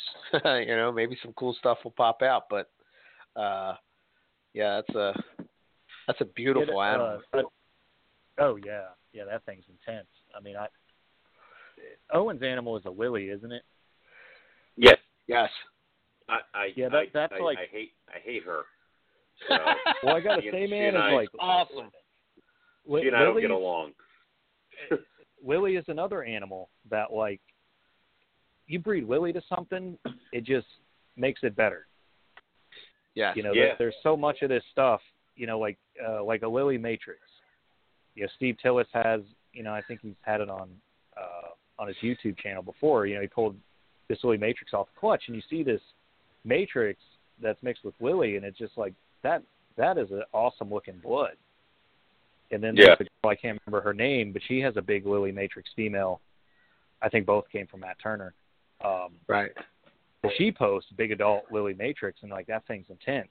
So one of my plans is to do is to breed this really nice Matrix female that I have coming from Nick, and she's really super red to a T positive Lily male from Matt to that snake Right. because like Matt's T positive lilies are just absolutely incredible. Like I just I can't believe it. I can't wait till Lily's really bred into the T-neg. But Yeah. the yeah, man, I I was like I can't wait to do that. I you know, t- T-neg and then a lot of this stuff I just it's going to be cool. You know, and then there's Pied out there like I, I don't know where it went, but you know that there's a Pied Right. in the US. And No, uh, that's that- a Borneo, right? That's a Borneo. no, no, Yeah. no, blood. Oh, it's a blood. Okay. Blood. I don't know Yeah, why I that thought it was a Borneo. Yeah. No, no, no. I mean, there's that. uh Steve Tillis has those T positive, you know, Borneos. Yeah. They don't seem to be. I don't know. I get a lot of mixed signals with them that they're not as, you know, I guess uh, wow as some of the other stuff. You know what I mean? So. I don't. Yeah, that they. um I mean, yeah, it's in its infancy, and I know, you know, I'm I'm nobody in this, so I don't want to, you know, say anything. I think there's probably a lot Mhm. of people that might, you know, I know they probably wonder if it's really, you know, true Borneo. I'm not trying to say Yeah. anything because I really don't know. Right. Right. Um, but I know I know a lot of people wonder, and then you know, like you look at the T positive orange headed Sumatrans. I mean, those things are nuts. I mean, they Oh, they have purple in them, and yeah. you know, then you got. I mean, the T positive Borneos are kind of, eh. But I mean, you know, they came in. They're wild caught adults, and you know, I think I think Steve only has like F one or F two hets. So, you know, a lot of the normal, really like my Borneos back in the '90s. I mean, I mean they're cool snakes because they're Borneos, but I mean they weren't really that great looking. Right. And they're kind of, you know, meh. So, I don't know. You know, we'll see what happens. There's a lot of cool stuff out there. Sure. You know, I mean, you know. that's one of the best things about bloods and, and short tails is like you can go in so many directions. I mean, you can mess with, you know, the black Sumatrans, which everybody loves those, Oh yeah. and then the orange, the orange head Sumatran. I think there's a lot that can be done with those, because I mean there are some really cool looking orange orange head Sumatrans. I mean Ryan Boyd has some really cool ones. Uh, Matt Turner has a sick looking one if he still has that. You know where it had like that black and you know gray silver on it and just like a really Yeah. bright orange head. And then uh you know Nick has some orange heads. I think they're head you know for that T positive, but and then you can just line breed reds. You can you know do whatever you want really with Borneos. Just your imagination and your animals. You know you can make you can make all kinds of cool stuff with Borneos. Everything. yeah. Yeah, I mean, you know, you're just not going to make a red one. I would, hopefully not. So, Do then, you, Then uh, you got the morphs. Yeah, then you you tie in all that. Yeah, obviously. Yeah. Do you uh you know not to go? I'm I'm just curious with when you were talking about ambient heat in your room at like 82. Do you put heat on the on the actual bloods and short tails you keep, or No, no. just ambient? Um, okay. yeah, and what? It, oh, what I plan on doing when they, I mean, because there's there's heat sources that I can, you know, hook up if needed. Sure. um, on all the cages and tubs. But you know, you know, like after listening to Kara and Matt Turner and DPI and just about every anybody that keeps bloods for the most part, you know, most of the people, you know, they they do ambient, and they really do. Like if you look at the weather pattern in Sumatra or Indonesia in in, in particular, like they don't really have like they don't really have big temperature swings. I mean, from what I read, it, it stays between like 76 and like 84 degrees there almost all the time. And then Really? yeah, I mean now you, it says like you go in the highlands, it'll get a little bit colder. and more drier, but you know the bloods and stuff aren't up in there. You know they're more in the low end. But you know you don't really see much humidity fluctuation and you don't see much temperature fluctuation. And I think that's just really why these guys thrive at pretty constant temps, low temps, and you know, and the way they their metabolism works. You know, I mean, because you don't need to feed them that much. I mean, if you pound them with food, you're going to have a really, really fat, obese animal. And I don't. I haven't fed boas and pythons like you know the old school once a week thing. I haven't fed boas and pythons like that. I can't even remember when. You know, I like doing the seasonal feeding, and uh, you know, probably the only animals I fed on a religious basis were, were colubrids, just because their metabolism. I mean, you better feed them. so Yeah.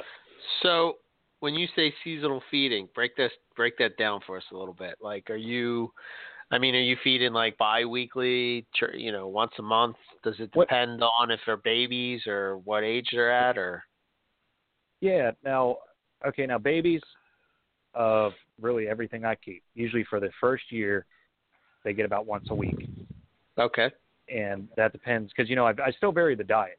You know, I'll feed ASF, mice, uh, rats, chicken, quail. You know, I do that with just about everything except the royals because you know they are what they are.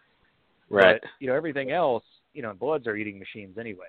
So I haven't had really any, you know, they'll eat anything, at least mine. And I just, you know, for that first year with all my snakes, you know, I feed them about once a week. And then going into their second year, every 10 to 14 days.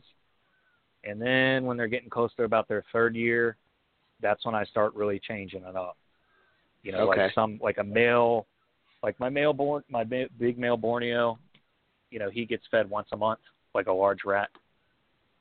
And then the female, uh, you know, well, my females they'll get fed eh, twice a month, once every three weeks, so they're kind of getting an extra male over the grand, uh, extra meal in them, you know, in the grand scheme of things. Um, than the than the male, and then it depends on they'll go into full seasonality feeding here if I'm going to breed them. If I'm not going to breed an animal, they don't Uh-huh. get fed, you know, that much. You know, but when Okay. they're you know when they're going to breed, mm, usually July, August, and September is when I'll feed animals more if they're going to breed. You know, those- those, real warm months. You know, that's when I'll feed them more. That's when they'll get a food item like every 10 days or every 14 days. The males I don't change. You know, I still feed them about the same.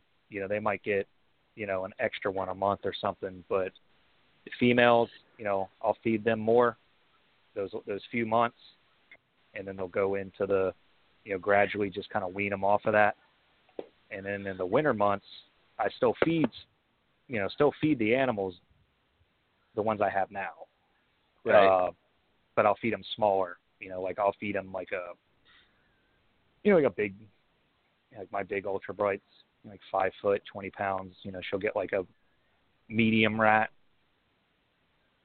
and I'll do Gotcha. that like twice. You know, like January. Okay. And, and, yeah. So the, uh, you know, I learned a lot of like when I really got into these bloods. You know, and a lot of what I was listening to from these guys and reading and figuring out is like it wasn't overall different from how a lot of people do boas now. okay. Because back in the day, people would pound boas and most snakes, you know, weekly jumbo rats, jumbo rats, and you know, you you still see them, but you'll see these huge fat boas, you know, with fat rolls on their tail, and you know, like boas are should be built like a bread loaf. You know, like have that thick muscular back, and then you know, kind of just goes straight down, Right. not like oval out. You know, so like when I was listening to these breeders discuss, you know, what they look for in their bloods and their Borneos and everything, I was like, okay, so they're not really feeding them that much different than a lot of people feed boas now. Right. Because like I don't feed my boas much, but my boas are all you know big, thick, muscular animals. They're not obese. Because I I don't. That's another reason why I like to feed. You know, it's more with colubrids. I will say that, but why why, why I like to feed a varied diet.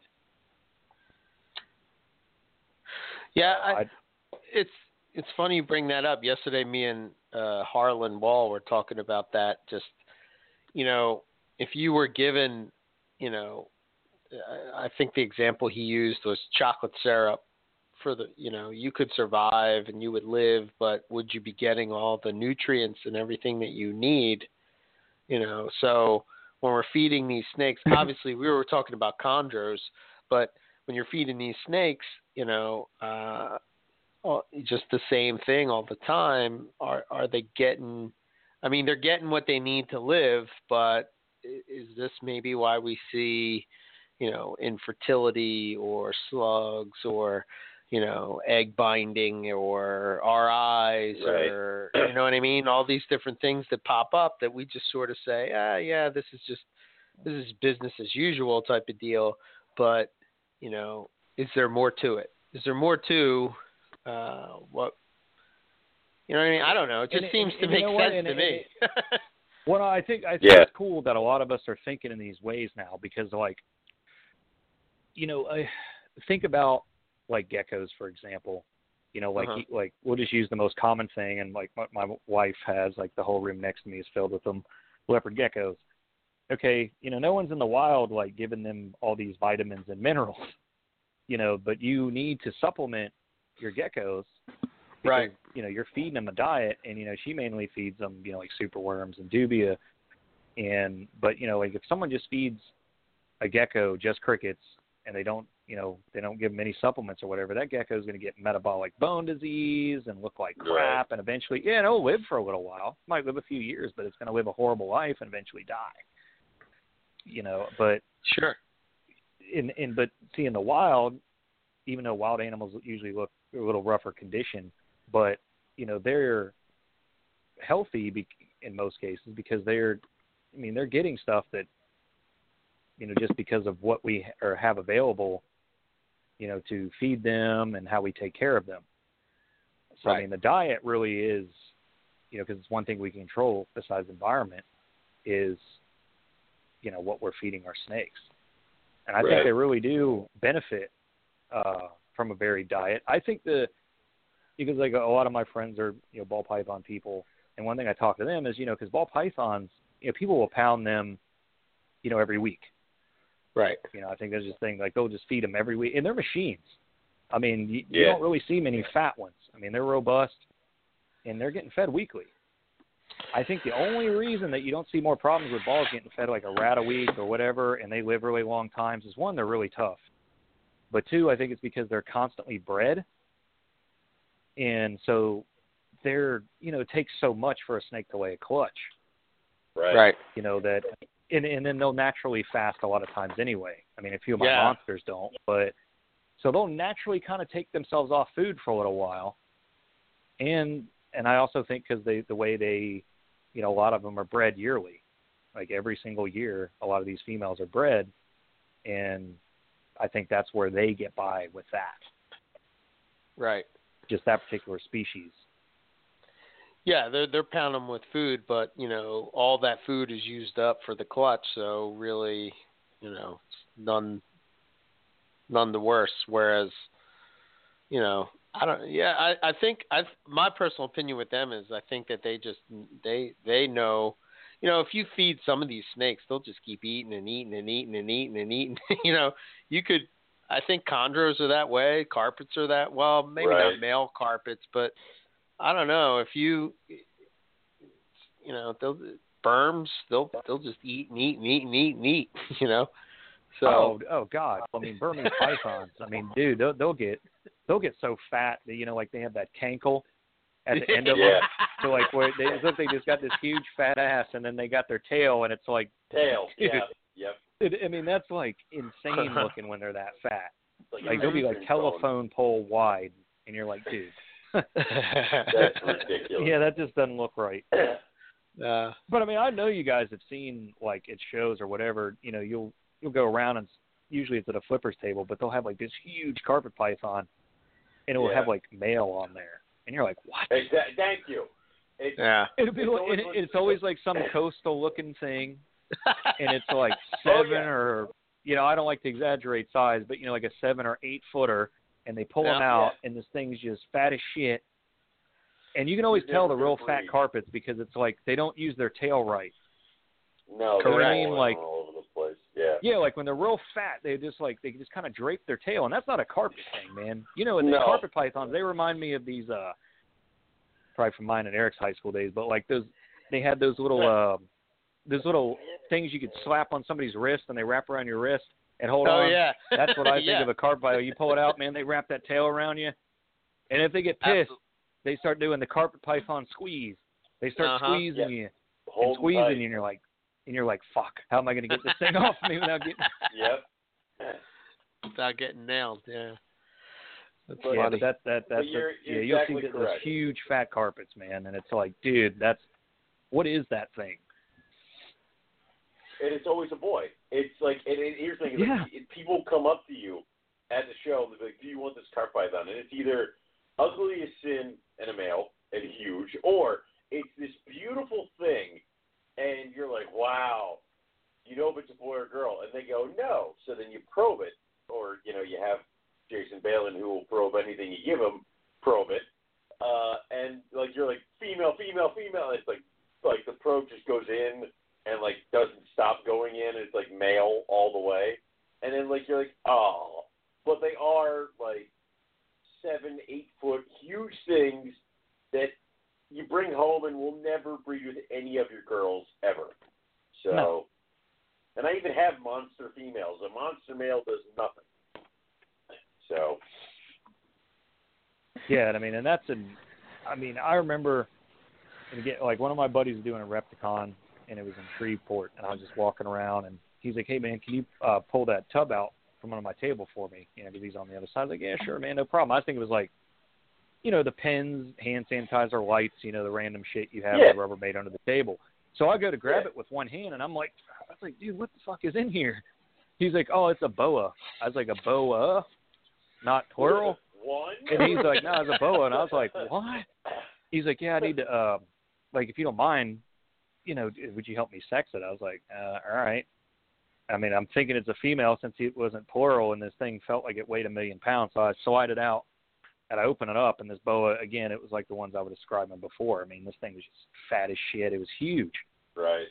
You know, when I go to reach in there and pull out, I pull the tent, and I look at it, and you know, it just had huge spurs on it, and you know, Oh. the big, you know, because I I knew it was a male right away because like boas once Yeah. they get a certain age, they're super easy. You know, they got the big, you know, hemipenal bulge down there, and they got really big spurs. You know, females, you know, you know, monster female barely have any spurs or none. And I was like, there's Right. no way. I mean, because this boa, I mean, I don't know, he's like eight and a half foot maybe. I mean, just really, really fat, little head, which I hate seeing that in a snake like that. I like I can't stand that look. Yeah. A big, huge, beefy snake with a little Right. tiny head. I'm like, dude. Yeah. But uh, man, and he's he's still wanted to probe, but I was like, dude, this is a male. This is not a female. Look at that tail. And he's and you know he's a ball. He's like, well, man, I don't know. It. I think it's a female. I was like, no, dude, it's a male. I promise you. Right. And uh, well, we probed it. He pulled out, you know, the huge probe that like you never have to use. Used for And that thing yeah. just went all the way up in there. Oh. I was like, eh, yeah, that's a male. He's like, well, man. He's like, what am I going to do? I was like, I don't know. I'm not. I don't want it. sell it for twenty dollars. Yeah. But Yeah. It's now like I, obviously that mistake is made by a ton of people who just want them as pets, who want the big snake feel without having to deal with rabbits. So I can see that, but like sometimes you watch like breeders will go crazy with getting somebody huge, and they're like, "Yeah, he's the biggest boy I got." I'm like, "Why? Why did you do this?" So I don't know. Yeah, that that no. I I think one of the only surprisingly enough, uh, one of one species I had with a big male breeder, and he actually is a breeding machine, was Owen's favorite, a ball python, which Oh God damn it! which amazed me. But I mean, th- this male was huge. I mean, he was like probably four and a half foot. I think he weighed twenty five hundred grams, and I mean, he was a breeding machine. I couldn't believe it because most males, you know, big fat males, I mean, they don't breed worth a shit. Yeah, but is that kind of go into the whole bubble python? Don't they kind of spend a lot of time in one place in the wild kind of deal? And would a big male kind of not have to worry about it too much? I mean, it's almost Yeah, like you know what? fat. Yeah, I probably agree because, like, you know, my my friends Dan and Claudia that used to breed ball python. I mean, they had an ivory male that was over three thousand grams, and he was huge. I mean, he would feed all the way through breeding season. He wouldn't go off food. He would breed anything, and you know, I mean, you do that with just about any other python species, and you're you're not going to get anything. it, it almost seems like if it's a snake that is very non-mobile, like we're talking like balls, uh, even uh, maybe go into like venomous and say maybe even gaboon, but it's like if they Mhm. don't move that much, getting real big doesn't really kind of seem to foul them up too bad. But like things like carpets and like colubrids and stuff that's like constantly moving or very active, getting fat could just totally ruin their entire. That th- those boys will never breed. They're supposed to cover a ton of distance uh, when looking for females, and fat males won't do that. So I don't know, Yeah, and but and you know, it, it, it I'm sure you because you've bred colubrids too, and I'm I'm sure you've noticed Yeah. this, and it surprised me when I started breeding king snakes because, as you know, like king snakes will eat anything. your yeah, hand. I mean, whatever. I mean, Each I've had so many like, yeah, grab the, you know, grab the side of the tub and start trying to constrict the tub. I'm like, God, you're an idiot. yep. I, But yeah, these I- I snakes, had like you brumate summer- them. Yeah. I mean, I had one this summer jump out of its tub and like grab the edge of my shorts that I was wearing when I was Yeah. feeding, and it just kind of like constricted my shorts. And I'm like, why? Why? Just like you waited five more seconds, but yeah. But go ahead. It was like you brumate them, and What? Yeah, and and that's like a Getula King thing. I don't know why, but like you know, the Easterns, the Cal Kings, the Florida Yeah. Kings, big time Florida Kings, like they'll wrap every possible coil they have around this food item. And like Right. they will have nothing to hold on to the tub, and like they'll just go falling out of the tub if you don't catch them. Or and I mean they don't care. I mean, and like pick 'em up. Yeah, and a lot of times, you know, because like when I was really pounding food into them after their first, you know, few weeks out of brumation, you know, I'd Mm. feed them one item and they grab that, wrap around it, and then I'd put another item and they'd wrap it around with their tail, you know, because they're just feeding machines. But like the males, which surprised me, you know, because for the most part, colubrid breeding was kind of new to me a couple years ago. Um, Mm.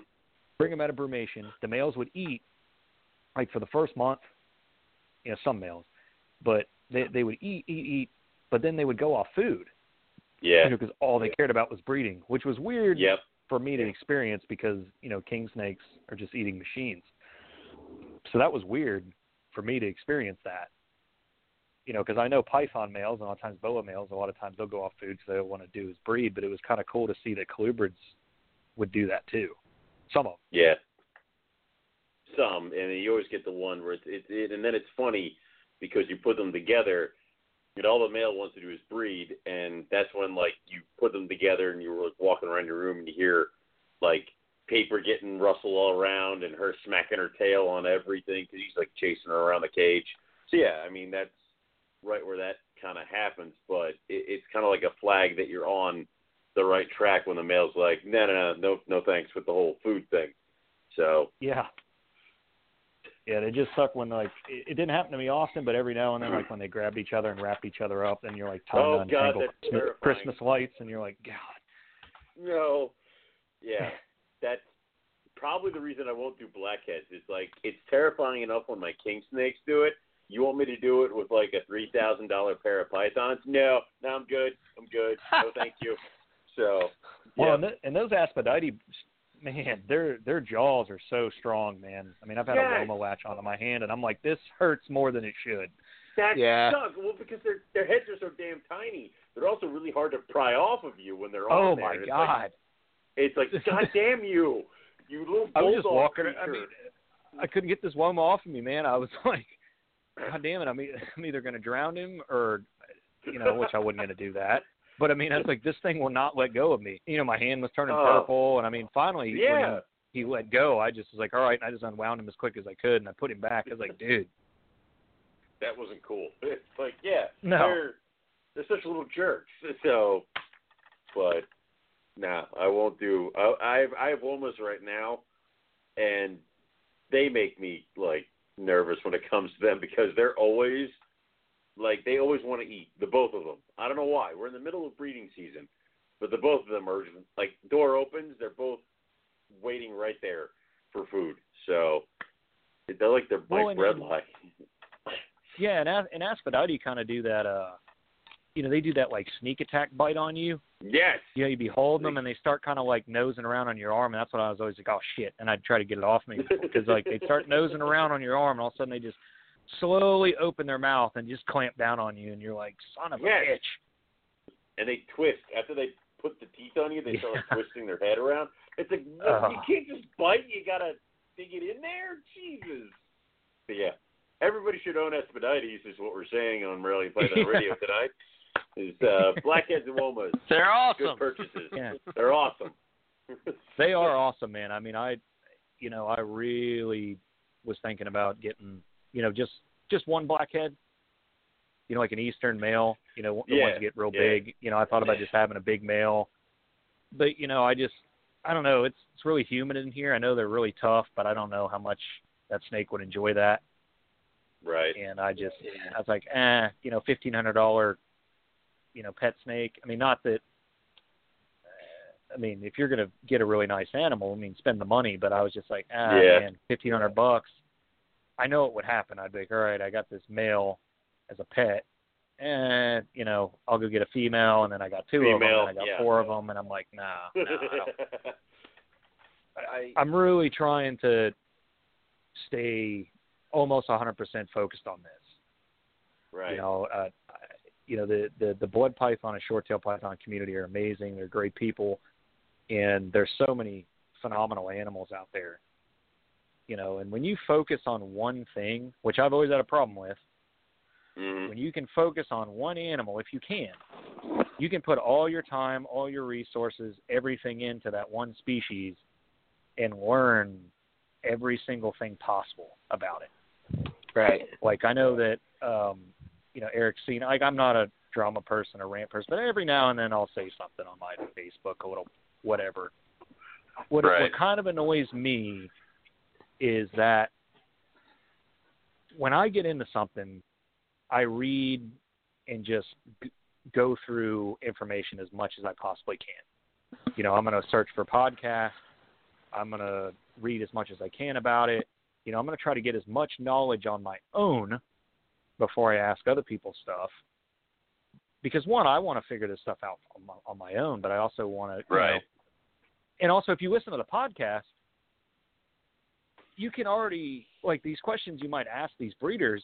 I mean, if you listen to a podcast, I mean, Matt already like listen, you say you listen Yeah. to Matt or Lons or whoever's, they already go over like husbandry, cage size, you know, the sexing thing with these guys, you know, feeding, breeding, more. They go over all that stuff, and then you read, Right. you learn all this stuff, you know, and we're always constantly learning, but you know that that's me, and but like when people are like, and I've heard you guys vent about it. Like one thing I can't stand is when someone's like, "Oh man, they just randomly buy a snake. They don't know shit about it. They usually don't even have a cage ready for it, so or a thermostat or anything, and they'll just chuck this snake in the cheapest thing they can find, usually without a thermostat, with like a Zoo Med heat pad on one side, with a heat lamp over the same side. It's like a million degrees over there. And they're like, oh, what's wrong with my snake? It won't eat or whatever. And So many things. They could've easily so figured that out. Yeah, they could have figured that out by just doing a little bit of research and a little bit of putting a little time into it. You know, and and yeah. with with bloods, you know, if you listen to these guys talk about them and read about them and talk to the breeders, you know, after you've done some of your own legwork, you, you find out stuff about them. I mean, these aren't a snake that you're going to get and turn around and breed in two years like you can with balls and a lot of a lot of snakes. You know, you need to, you know, it's going to take a while to raise them up correctly. You know, even for the males, you know, raise them up. You know, and just enjoy them. And then when the time comes Right. to breed them, you know, and also have, you know, try to match your snake. So I get like if you get a phenomenal female, try to get a phenomenal male for that, for that animal. You know, either make one yourself or find one. Don't just get like a, a super awesome, you know, red male, you know, brong, and then breed it to some fugly, you know, you know, dirty orangish, brownish, you know, blood that you found at a show. I mean, because I mean, why do that? right. Like I just, I just don't get it. I've never understood that mentality. Like I've never Yeah. understood that. Like, oh, I got this snake and this snake. I'm gonna put it together. I mean, I, a kid on YouTube had like this giant coastal male, and then he had this pretty decent looking jungle female, and he's like, I can't wait to breed these." I'm like, what? No, no. Like, what are you No. doing? I mean, I know a lot of people did it with like Jags and stuff back in the day, and that's how a lot of it started. But like, okay, so you, the coastal male was actually pretty nice looking.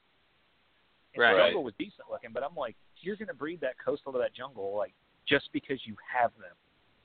Right. And I was secretly hoping. I was like, God, I hope they're both males. Like, I, like, why are you gonna make those? I mean, it, it's oh my God.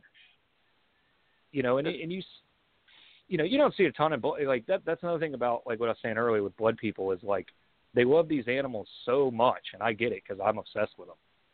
Is that Mhm. you know they want to blood python people truly do breed for themselves first. I firmly believe that. You know, like Matt Oh, makes okay. tons of stuff that everybody wants, but Matt's breeding this ocelot to this ocelot or this Philly stripe to this leopardy stripe thing. He's breeding those first because he wants to make stuff that Matt wants. But then Right. he's going to make a bunch of awesome stuff that other people want, but he's first breeding for himself, just like Kara does and Nick does and everybody. Right. You know, they're going to breed the best they can, the best they can because one, they love the animals, but two, they want to make even better to keep for themselves. You know, and then sell, you know, just as nice animals to everybody else, which is really nice, man. I I really like that. Yeah, it Yeah. shows. You know, in, Yes, in the and animal. that's how you do it. Mhm. Yeah, and and there's some really, you know, just like in the in the carpet world, you know, like uh you know, Nick Scaly, he's got a really nice collection up and coming, Andy Ray. You know, there's some of these guys that have been building their collections and just adding these really nice animals, so they're going to produce really nice animals. You know, Yeah. like a lot of the quite a few of the people I've gotten my bloods from, like Andy Reeves, you know, he did a, he did two martyr pairings. Those animals were phenomenal. You know, because first I asked Kevin himself, I was like, "Hey, are you going to breed any this year?" And he's like, nah, I don't. Th- I don't know if I'm going to breed this year." So I was like, "Okay." And then I saw Andy Reeves. You know, he's not real active on the. Most people know Andy, but you know, he's not real active on any of the pages or whatever. But he's got really, really nice martyrs, like two clutches of them. right. And I handpicked one out out of those, and you know that that female's ridiculous. I mean, she's already super red, and you know she's only like not even 18 inches long, and she's already really red. And you know, then I got you know another snake from Alexa. You know, Alexa Right. has a small collection, and then you know some of my other reds came from like Ryan Boyd. you know, Ryan Ryan has a phenomenal collection. You know, he's got that crazy looking uh, male that I was talking about with you, Eric. You know, those, those animals he produced from that crazy male. Oh yeah, it's yeah, like a yeah. golden eye looking thing, but it's not a golden eye. It's just got really blocky. That's what I'm saying. Like, see, like, look at that. You see that male that Ryan has, like Uh-huh. something like that. Like, there's no doubt that that's going to prove to be a morph, because he, you know, he bred it and got more of them. Hmm. You know, and they look like the dad. If not, they look better than the dad. You know, and I got um, siblings from that because he bred that male to a, a raspberry, you know, TBC line female you know, and the, those two animals I got they're normals, but they're they're fantastic. Yeah, he has some uh some pretty cool stuff for sure. Yeah, and he has mandarin rat snakes too, which is there you go, Owen. Yep. Right there. those are the cool oh, man. Those are the coolest rat snakes. I mandarin rats. They're they're that's another snake that if you can their requirements, they're super easy. You know, you just got to meet I- their requirements. If you can do it, Requirements, Yeah. they're not hard. I've wanted them and uh, bamboos for a while, but uh, right now I have the Vietnamese blue beauties, and Yeah. I've become wickedly obsessed with them, just because they're little assholes. And it's Yeah. like I go to I go to feed them and they lose their minds because I've entered their cage. So Yeah. I have to put their food down, and then like they're in the corner, like open mouth, puffed up, smacking their tails on stuff, and I'm like, I'm sorry, I'll leave you alone now. And they'll continue on like that for about ten minutes, and then I'll like hear them eating, and then that's it. So, but yeah, I love those things. I can't wait for them to get big. What a, the funny thing about there's a page called the ratsnakefoundation.org Mhm. It's got all kinds of information like on every rat snake, you know, morphs and all that, and uh, you know, temp everything about them. Yeah. And uh, what it says for blue beauties under temperament, it says decent to pure evil. So just just so you know, I mean, mo- mo- most of mine over the years have always been pretty cool, thank God. But you know, there, there's a few of them, man, that like, good lord. And if you have a male and it's like nine or ten foot, I mean, I know a rat awesome. snake's different than like an olive python or whatever, but I mean, they'll they'll light you up. That's that's awesome. I I I kind of I like them. They were kind of like a little eh why not kind of a deal, and I've been very pleased with them. And I we saw them. We went to uh Nerd, and we saw them there, and we also saw some cave dwelling rats. So I'm like, I got to get some of these. These things are awesome. So I am happy with them. I don't know how well I'm go- how happy I'm to be with them when they're like six seven foot. So we'll see how that works. But you know, if I can deal with white lips coming at me, I, I, I you know, rat snakes are. I bet you Yeah, I can deal with that. But of course, I'm saying that now, so we'll see how it goes. Well, it won't But it won't I- hurt as bad I dig 'em. getting bit by them. Oh, good. That's good. yeah, getting bit by a big a big beauty snake, it it won't suck as much as getting bit by a, an adult Uh, white lip. It was was it last week? Um, last week and the week before, my adult female gold faced white lip got me on the fingers twice. Like uh like she bit my index finger and I'm like, God damn it and then like the next week she did it again and I'm like, Why? So it's like she's learning. She's slowly trying to take me out finger by finger, and it, oh, uh, it was like one of those. Why do I deal with these things? So it's yeah, it, and see those are you know that like I listen to I listen to all the shows, but I really like when you guys have a Liasis show because Mm. uh you know that that's one thing you know where I'm really really like I said I'm trying to focus just on the animals I bring in anyway, or just Right. Bloods and you know, Borneos for the most part, just bloods and Borneos, and uh it's really hard because you know like I like olives and white lips yeah, and I like macklots. I mean, I love macklots. I've always been into them, and it's it's hard because like those snakes being Indonesian pythons, you know, they would do fine in my room, but then they're going to take Yeah. up space. Because My, my, my bow is big. You know, my female bow, I'm keeping her. You know, and she's getting close to eight foot if she isn't already. I have a berm. Yeah, I just have a normal Burmese. You know, she's female, and even you know, keeping her down in size, she'll still at least max, you know, be 12, 13 foot down the road one day. right. So there's two big snakes, and then I have my chondro from Julie. You know, even though Julie doesn't know anything about chondros apparently. Uh, Apparently not. no. which I found that hilarious. I caught that right at the end. I was like, "What? yeah, isn't that that? crazy? Did That's she yeah. I don't maybe because like yeah, that person's never been it. heard of again. Exactly. Yeah, yeah. exactly. That was Yeah. creeping. You don't know Julie very well. Let's go ahead and poke her with a stick. Go Great ahead. idea, buddy. That's a great he says idea. that, and he says that, then we all get quiet. It's like he should know immediately that he really stepped in it. So you know that's Oh up God. to him. I can't. Yeah. I can't. Uh, I can't remember the comment that she said, but whatever she said was just. It was just so great. Oh, I just Perfect. loved it.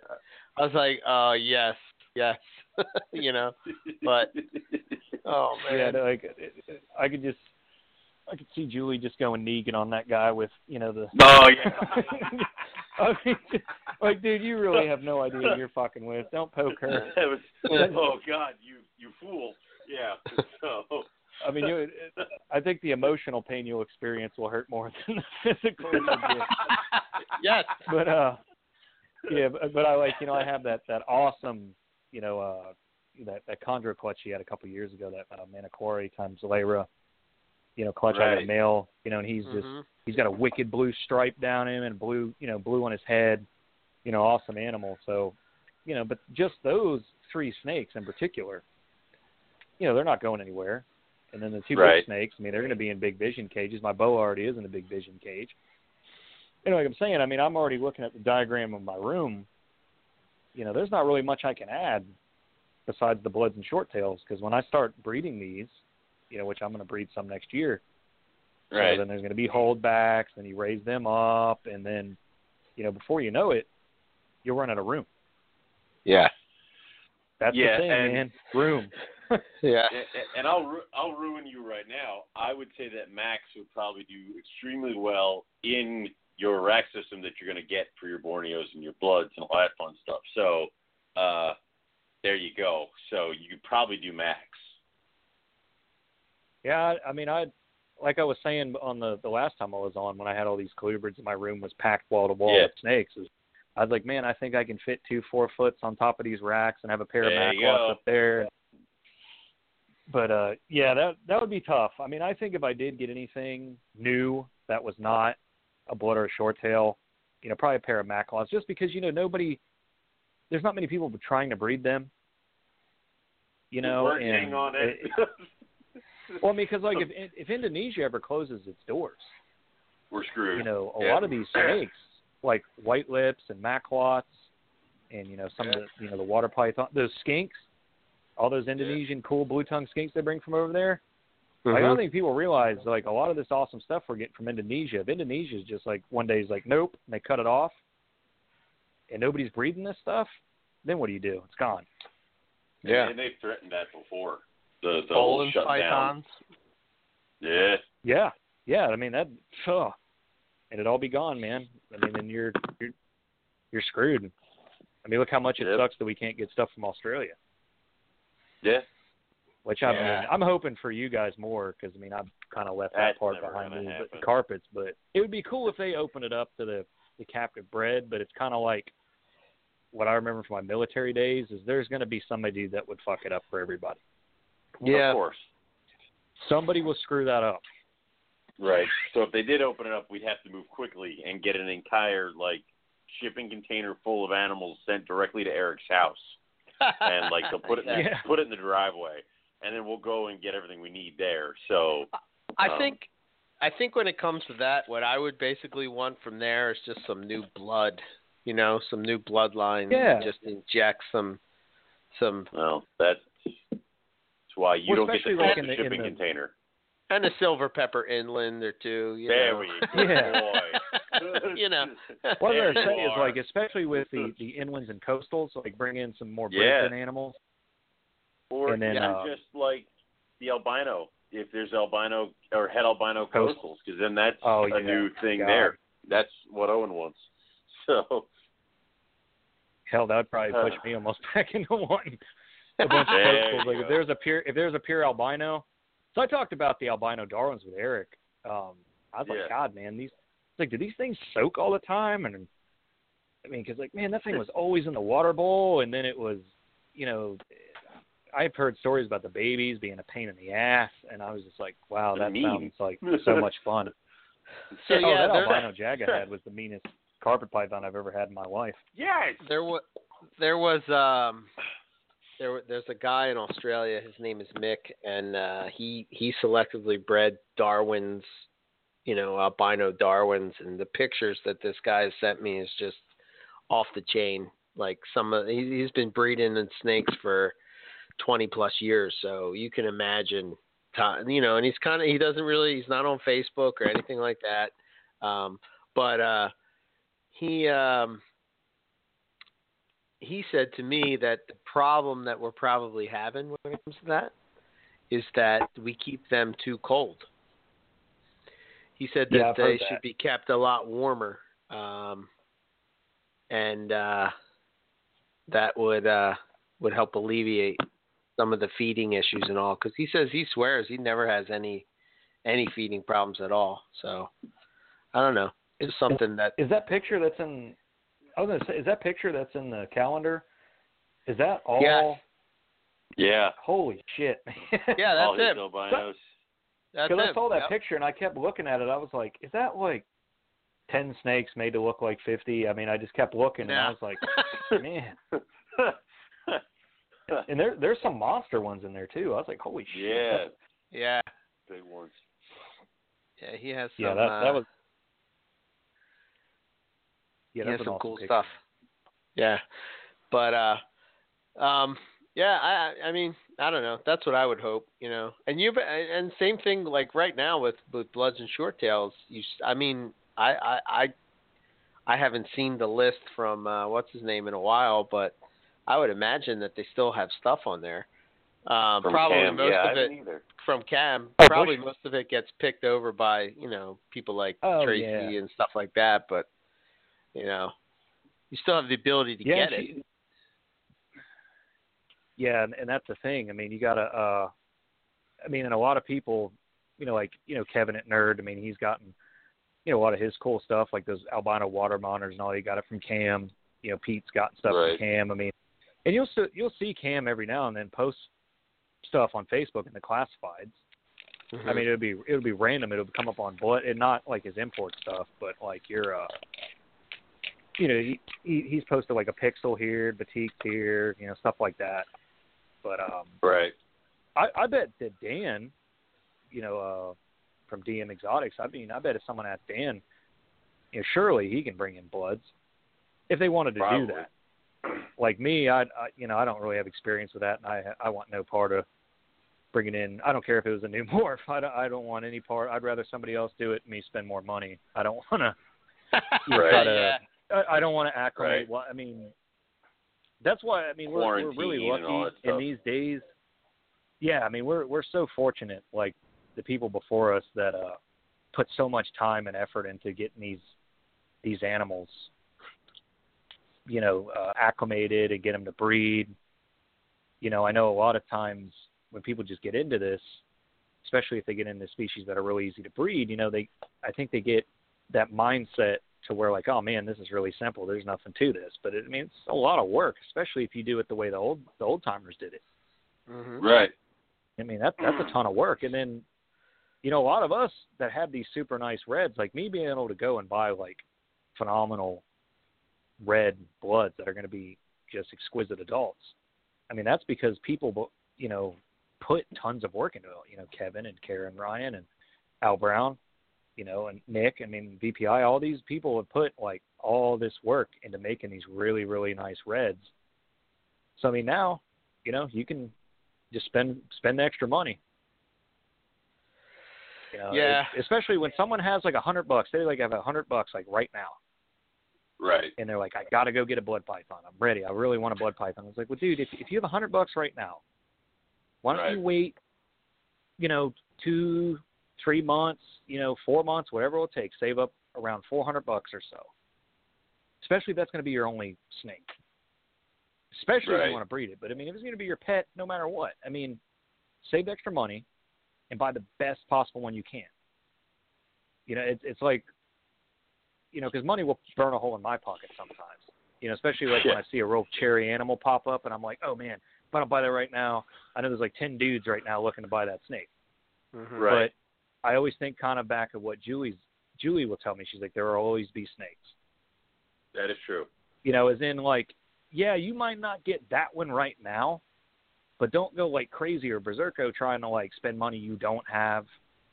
Right. You know, if you have to go, I'm I'm pretty sure you guys do the same thing. I have snake funds and then I have the life fund.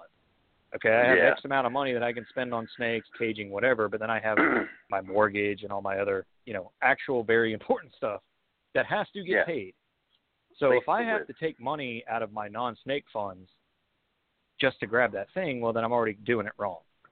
hmm So that's why I try to listen to, you know, Julie's giving me a lot of great advice and, you know, other people. Yeah, I might not be able to get that particular animal, but something good, another good animal will pop up. Yeah, I did that early on when I got into carpets, and you know, I kind of talked about this last week, but you know, it was like I, I just I just went crazy, and you know, it was just like uh, I, I made it work somehow. I I don't know how, but you know, it was just like uh, I just wanted to have it, and it, I wasn't, you know, it's just like okay, I'm gonna. Luckily, I I was able to establish uh you know relationships with people where I could do payment plans and stuff like that but you know I don't know Yeah. it, it, at some of the stuff that I bought like I was saying you know instead of this is what I was trying to say last week when when you're doing say you're doing a recessive project instead Yeah, of the buying male. the female you know what I Mhm. mean I had to buy a het female and a het male because I had to have the pair where I should have just bought the female, you know, raised it up for a year, saved up some money, and then went and bought the visual male because then I can take that visual male and I can breed it to the head female and I can breed it to something else and outcross it. You know what I mean? And that's that's that's the smart way to go. Um, so learn from my mistake, but you know, you just uh, it's just like well you you guys know i mean when you want something at least for me when i want something i want it it was the same thing with guitar Yeah. stuff you know and the new pedal comes out. It's like oh i gotta have that pedal man you know and it's like not even in my pedal board. It's collecting dust on a shelf somewhere just because i thought i had to have it. It was it was going to make somehow make my uh you know my sound magic or something. And in reality you know it's always if you think back it's it you know it comes from your fingers. It's just like with anything else you know it's usually it's the simplest the simplest ways to things are the way to go you know you you forget about that Yeah, kind of stuff but and it, you know what I've tried to get myself into the mind frame of doing now is just because I've bought and sold stuff later on too often, to where you're basically shooting Right. yourself in the foot. You know, I I mean, it's taken me a, a long time to, you know, hopefully I have it finally grasped in my brain to do it this way. But right one thing I try to tell myself is, is like, look, if you don't have the money or you can't get that snake right now, if you're gonna, ha- if you ha- say you have the money two months later and that snake's available, then you were meant to be able to buy that snake. right That's the way I try to tell myself, whether it's just to make me feel better about it or what. But it's like, okay, that's like Mhm. that, yeah like that Matrix that that uh Nick had. You know, I wanted that snake as soon as I saw it. I was like, God, that thing is amazing. But you know, I couldn't buy it. You know, Matt has. I cannot believe nobody's bought this snake. It is amazing to me that nobody has bought it. But like, he has this genetic stripe.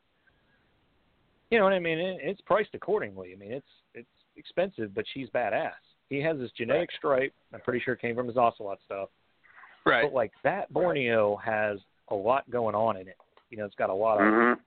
you know zigzag stuff, and it's a genetic stripe. It's got all this cool zigzag pattern in the side and all this cool shit. Like that snake, besides being an awesome animal, that would be cool for a breeding project. Whether you're going to do ocelot or whatever, you could breed that look into something else and make really cool shit. I think that's like really the best thing about Borneos. But like that animal, nobody's bought it. It just it amazes me, and I know it's because you know it's probably because you know like how the marbles everybody buys those, everybody loves those, which I get it. Um, Matt has the best, and then uh, you know then the ghost and ocelot. There's so many choices, but man, like that particular animal just sticks out to me. But I can't get her right now. Right. I want her. I hope I can get her one day, but like I really want that snake. But I just cannot believe nobody's bought that snake. well hopefully it's in the cards for you and Yeah. it's Oh, still oh, yeah, I. I already know what I'm gonna. I already know what I'm gonna do with it. I'm hoping that uh, you know, I'm hoping I get a clutch out of the, you know, my lattes next year and, and just bribe him with that. Like, Oh, there Matt, you I'll go. Send you some, I'll send you some pure Snake lattes. trade. And send me that genetic stripe female I wanted. So There that- you go. the. Trading is the best thing ever. So, I mean, if I could find somebody who wants to give me some Baron's racers for some carpet pythons, I'd be sold. So, Oh yeah, I, lo- I love when you when you can trade. Like, yeah. that's the best. And then you like Isn't it? both because and also because you get what you want, but then like say it's your buddy, you know, like you They see the excitement and passion in them because Yeah. they got like a new animal that they're real jazzed It's a about. wonderful little swap. Yeah. yeah Yeah, it's cool. So, I mean, are you going to get any more? I know you.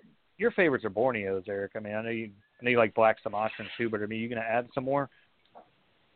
I know you've Um, been saying you're pretty comfortable with what you got. But, I, I think at some point I will. I mean, uh, I got that. Uh, I got the male um, Batrix, but really, I want to produce a Pixel. That's like my ultimate God. goal as far yeah. as as far as Freds go.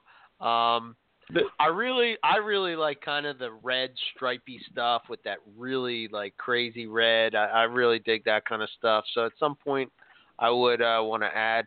You know, when I moved and I set up my room, um, I had kind of like uh, I guess my heater got, and this just goes to show you what you were talking about earlier. Is like my heater got hot, uh, too hot, and the room got pretty warm, and I had a couple of them that that didn't make it. You know, carpets they're freaking rock solid, Yeah. and they they're not. Yeah, they- they it's just like They yeah. don't care at all. They- What else you got? They're like, whatever. yeah, Is that it? Yeah. Yeah, they, But, they uh, don't care. I mean, I I still have Bredlis, so I know. I mean, I'll. So those will stay too, Right. but they're red, so they get they got time here. And I know one day I'll Yeah. probably put a hypo in there because like those hypo Bredlis are just, good lord. yeah. Oh, yeah, they are nice, man. Owen dropped Yeah. off. Oh, he's out. Uh oh. Yeah, he can't call back in now because now we're on overtime.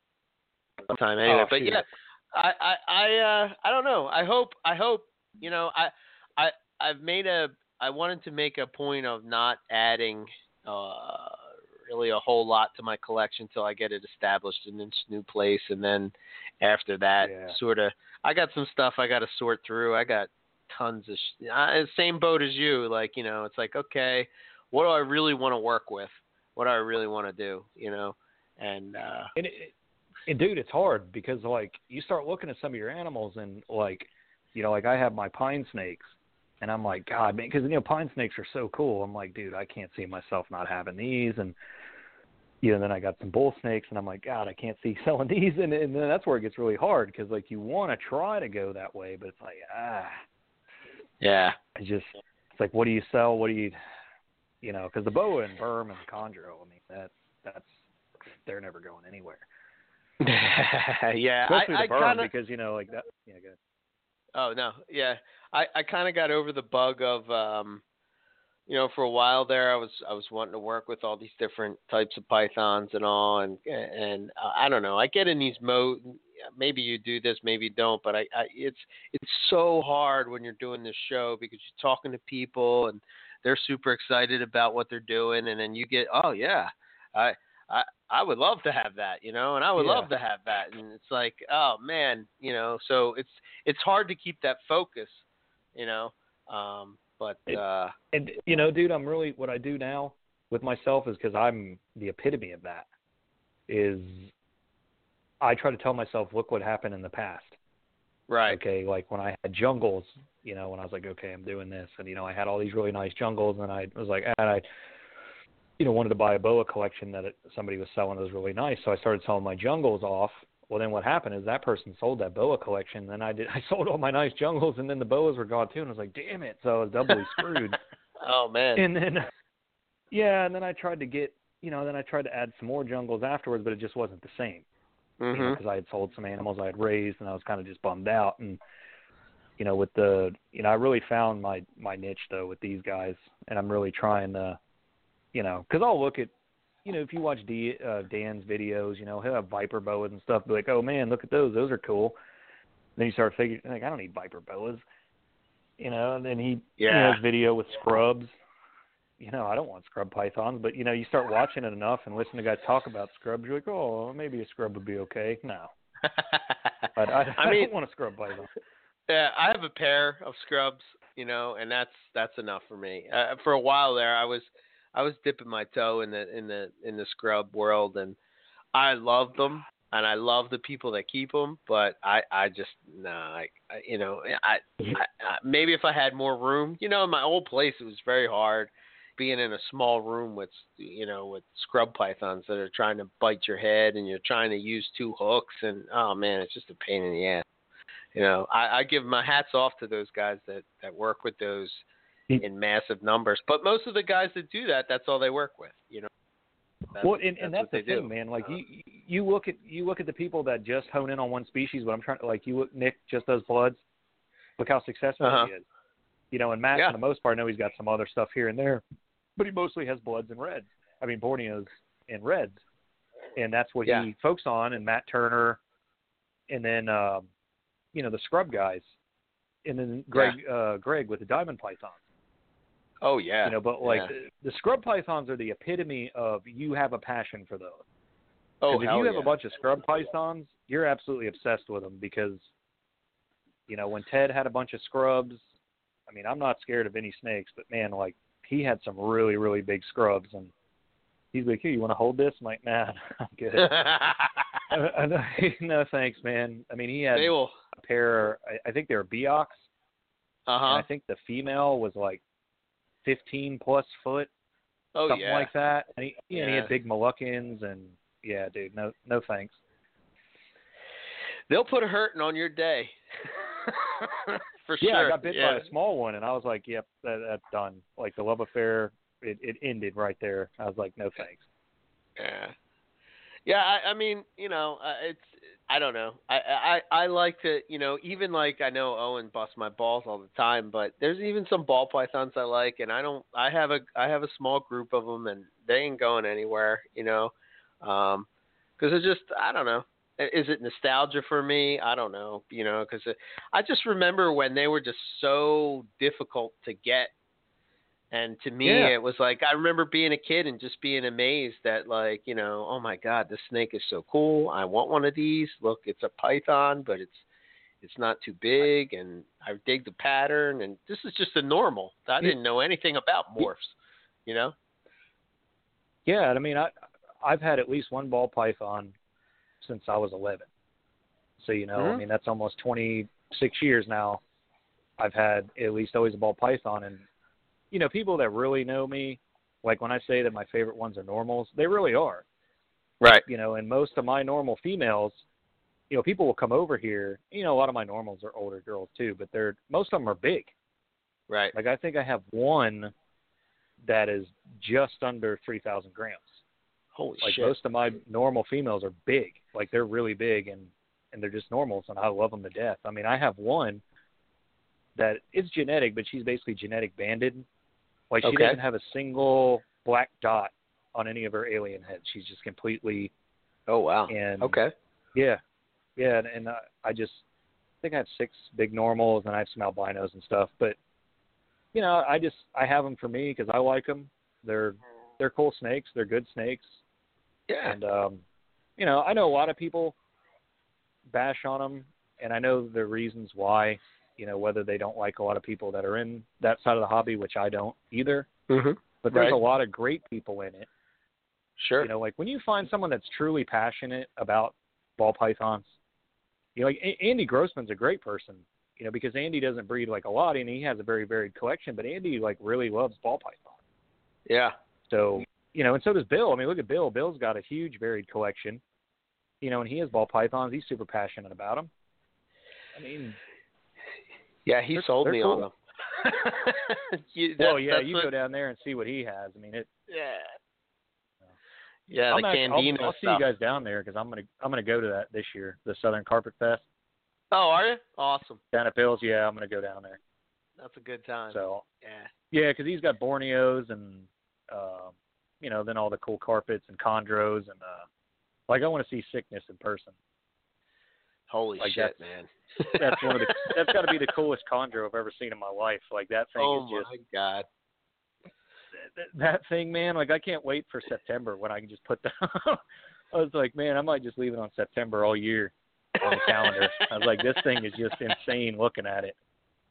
I'd, I'd Yeah. be nervous owning that snake, you know, because I mean I've done this a long time and I kept a lot of different stuff, but like that snake is so awesome and a one of a kind. I'd be like so scared that like something's gonna happen to that animal.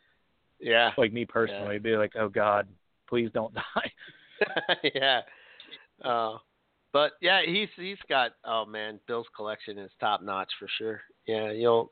I, I, I Well, I'm not know, a dude, fan. I don't like. Go ahead. No, I was gonna say I'm not a huge fan of um of uh Carpondros and stuff, but he has this one that like is it's huge and it's like a jungle carpet but just different and oh my god, it's just so cool looking and I love that snake. But you know, I don't know. Yeah, Not even though I that I don't like hybrids do. really, I, I I was looking forward to.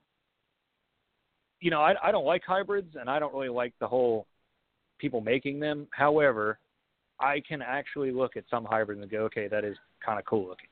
Yeah. You know, like the that snake in particular, I know the one you're talking about. You know, Uh-huh. and I was like, wow, that's a really cool looking snake. And uh so you know, I mean, I can appreciate what it looks like. I mean, uh, you know, I'm not a hybrid fan, but I mean, it's they're they're cool looking. I'm looking forward to seeing it in person. And, you know, Yeah. Bill's got rough scales, and I can't wait to see those again because Julie has those. And you know, I used to always think, what's the big deal with rough scale pythons? You know, like seeing them in pictures and on a video or whatever. I'm like, what's the big deal?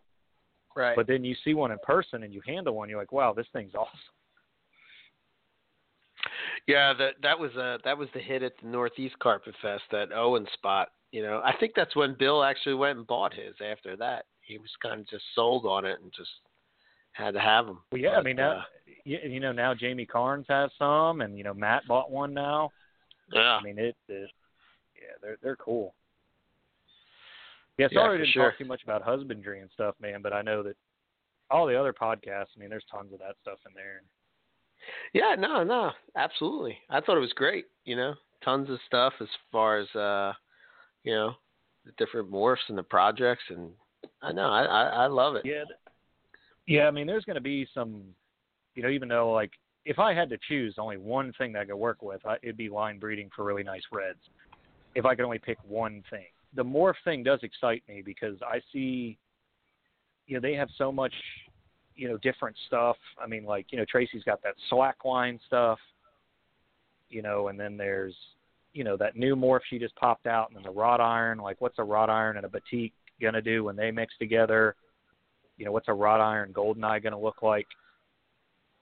You know, I mean that that that stuff's neat. And what are some of these cool little aberrant, you know, you know, odd, different looking bloods gonna do when you mix them into matrix? It's gonna be crazy. Yeah, yeah, it's gonna be Yeah. it's gonna be insane. Yeah.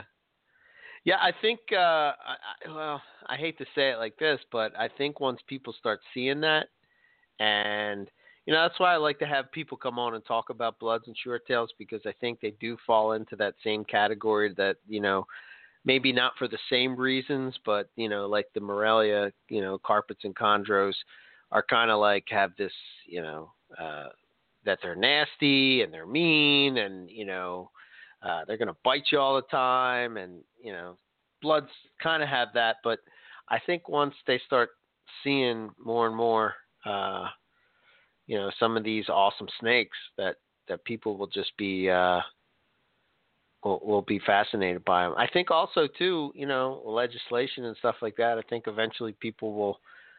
Plus, who wants to shovel shit? I mean, I love, I love No. berms as much as you do. You know what I mean? But I don't want to shovel shit with a with an Dude, I- actual I don't miss- shovel. God, You know? I, I don't miss that at all. You know, like um, you know when Matt was on to, and he talked about his retics a little bit. You know, then he posted a picture of one of those, you know, platinum tiger, you know, whatever that thing was. And I, I even said, I even commented on it. I was like, you know, I, I love retics. I miss how cool they are, but I don't miss cleaning up after them because no. I mean, retics are different than Burmese, but like retics, man, when they shed, it's all over the cage, and they just ruin a cage. And you know, when a Oh, berm, yeah. especially when they get big, you you start getting them ten foot plus. Like when they when they piss, I mean, Uh-huh. it's just I mean the cage is soaked, Yeah. and your whole reptile room would just reek. And you only have one berm. I mean, you know, if you had ten of them in here, I couldn't. Even, oh my god. Yeah. Yeah, it was But a chore, man. a lot of people are actually going towards smaller stuff. I don't know if Yeah. you noticed that trend. It's like big snake people, which I hope the wrong ones don't come into it, but they usually weed Right. themselves out anyway. But you'll probably see a lot of big, big snake people, you know, berm, retic people, boa people, whatever. You'll see them, you know, get into bloods. Well, like I said, it's not really the wrong type. You know, hopefully they come in with a good mentality Right. and uh you know but you see a lot of people getting more into the smaller stuff you know Yeah. like locality boas like smaller locality boas are really popular you know that that i think you're going to see more and more of that as we go on you know and it, Yeah. it, it makes sense because i mean like these guys that have bunches of retics i don't know how they do it No, what do I- they do with all these babies and like? Oh my God, man! I I, I have shoot. I have no idea. I mean, oh my god! Like I know like some of the big guys like Jay. I mean, he's probably got like big. you know, He's got overseas outlets or whatever, but I would think eventually that would dry up because, you know, with with breeding snakes, especially the more common stuff, you know, more than likely, you know they're going to be able to breed it if that's what they're going to do. If it's not the Right. person that bought it, whoever they sell it to, eventually people are going to breed them.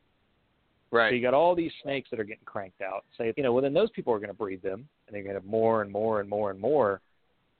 And I'm just, you know, I'm I'm hoping that, you know, because a lot of the retic guys I know are all really cool dudes and responsible, and they dig their snakes. But I'm I'm hoping it's like the people that buy them, not Yes. necessarily the hardcore breeders, you know, like Jake Klotz and some of those really cool dudes.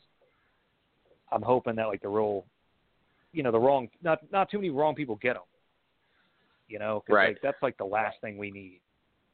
You know, because Yeah. like I showed you that picture, I didn't post on my Facebook that picture of that retic bite on that dude's arm, and I was like, ah man, that's gnarly. I see, but I didn't Oh, post yeah. on my page. I just sent that in a message to a few of my buddies, like you and Nick and stuff. But I was like, eh, nah, nah. Yeah, you see something like that, I'm glad. uh I'm glad I don't have retics.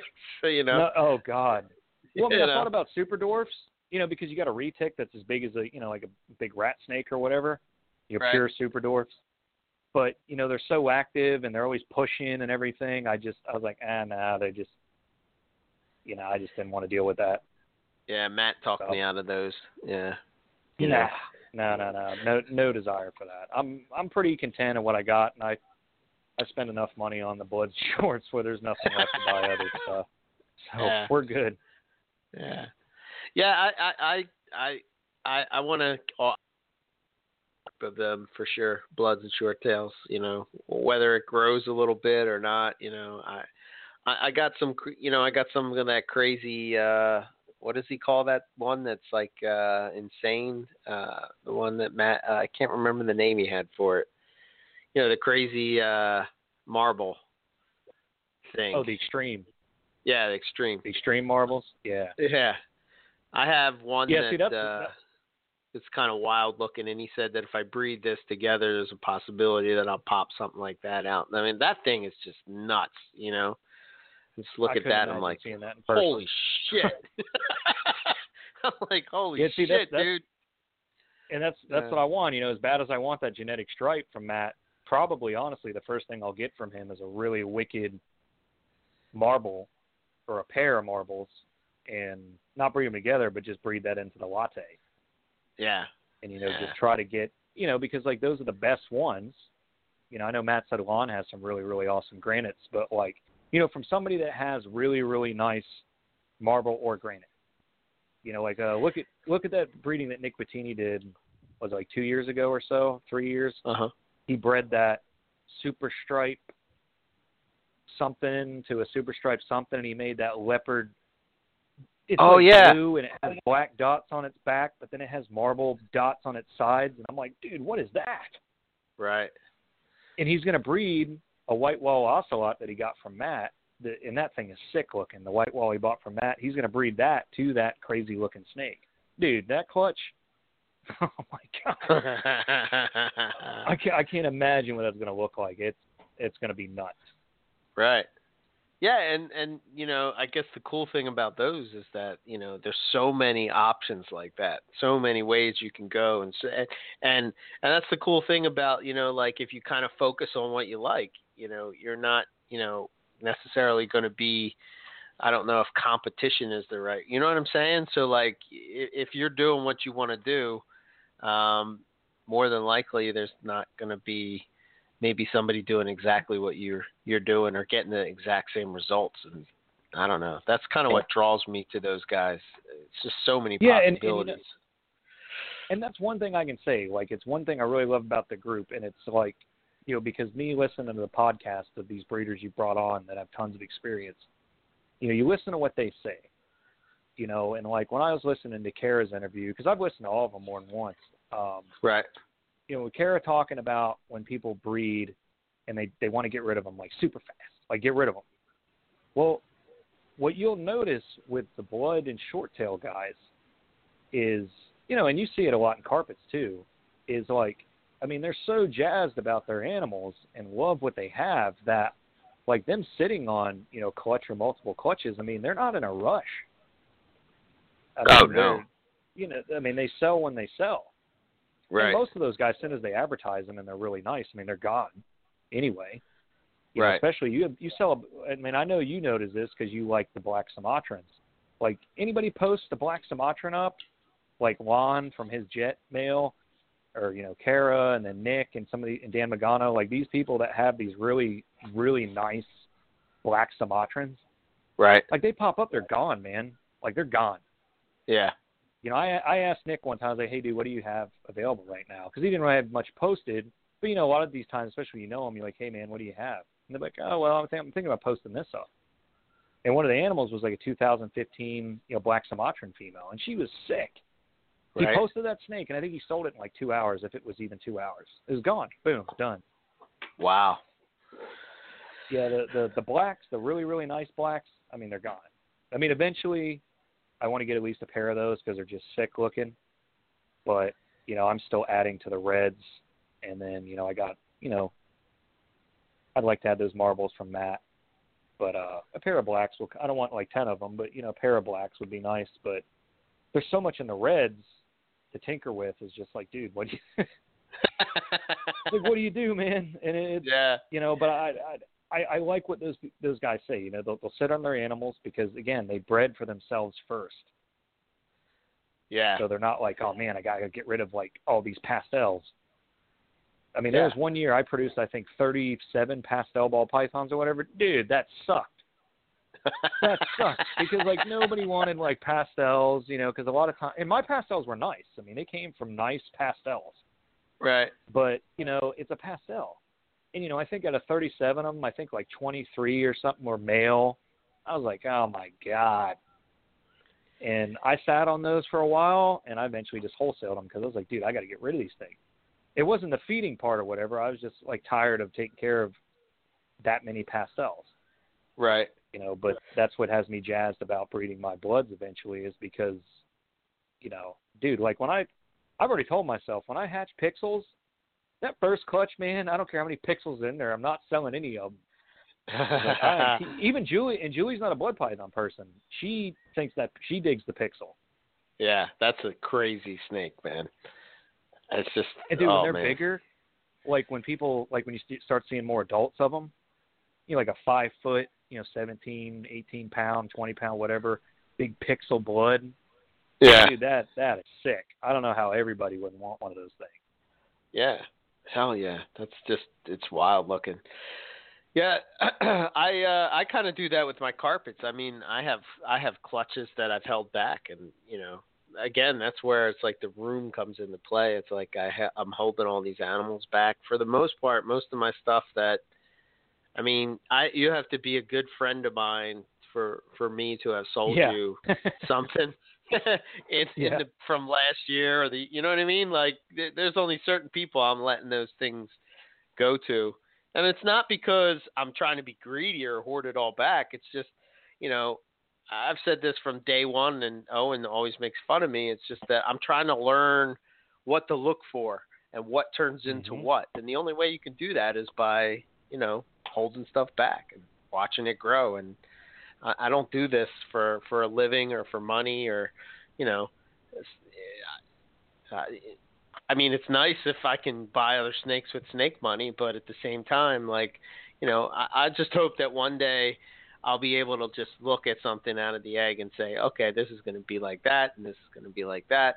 Okay I'm going to hold this back you know? And it's not always going to work out the way you want but I don't know I'm kind of already in that mindset so you know Mm. Chondros are the same way. Like, uh, I don't know why anybody would sell Chondros till they're a year old. Like, you don't know what you're gonna have. You know? Can you imagine No, if I Bill mean, would have sold the sickness? Yeah. Holy shit. Yeah, I was just gonna say that. I mean, I, dude, I think I'd have to talk myself off the ledge. Yeah. I mean, Oh I, I don't know what I'd do. That's the I mean, there's some snakes I regret remorse. selling, but oh my god, if I sold that, I don't, I don't know what I'd do. Yeah. Like if somebody, Oh. you know, a year later they just pop up and like, hey man, thanks for this chondro. Like what? oh my god. I need Because to what did he you. He bred a take that back. uh, yeah, because wasn't Yeah. the female like a Wamena Yeah. bred to like a an, an unassuming male? Yeah. You know, not a bad male, but like he, it was kind of an unassuming pair to like make something like that. And oh my god, I wonder who got siblings. Like, I wonder if anything else has turned out crazy. I think a few of them have. Not, not I mean, not quite as as crazy as the sickness, but a few of them have have been pretty crazy. I know when I was there, he was showing me some, and he's just like, I I I want to say it was that first time I was there. I think it was the sickness, and he just pulled it out, and it was it was just a neonate, and he's just like, this is to be crazy. I'm like, what? They all look the same to me. You know what I mean? It's just like a darker version of it. And I'm just like, what are you looking at? he's just like, yeah, it's going to be because of this and because of that. I'm just like, I, I just don't see it. I can't see what you're seeing. And sure enough, it's just I, like, holy shit. You you know what really surprised me with chondros is because it it was so long since I had seen like really young babies, you know, right. like not very old at all. You know, because a lot of times when you go to shows, you know, they they would be a few months old, you know, or or up to yearling size you know, and when I didn't really know much about chondros, which I still really don't, uh, you know, I used to assume like, okay, that's the baby.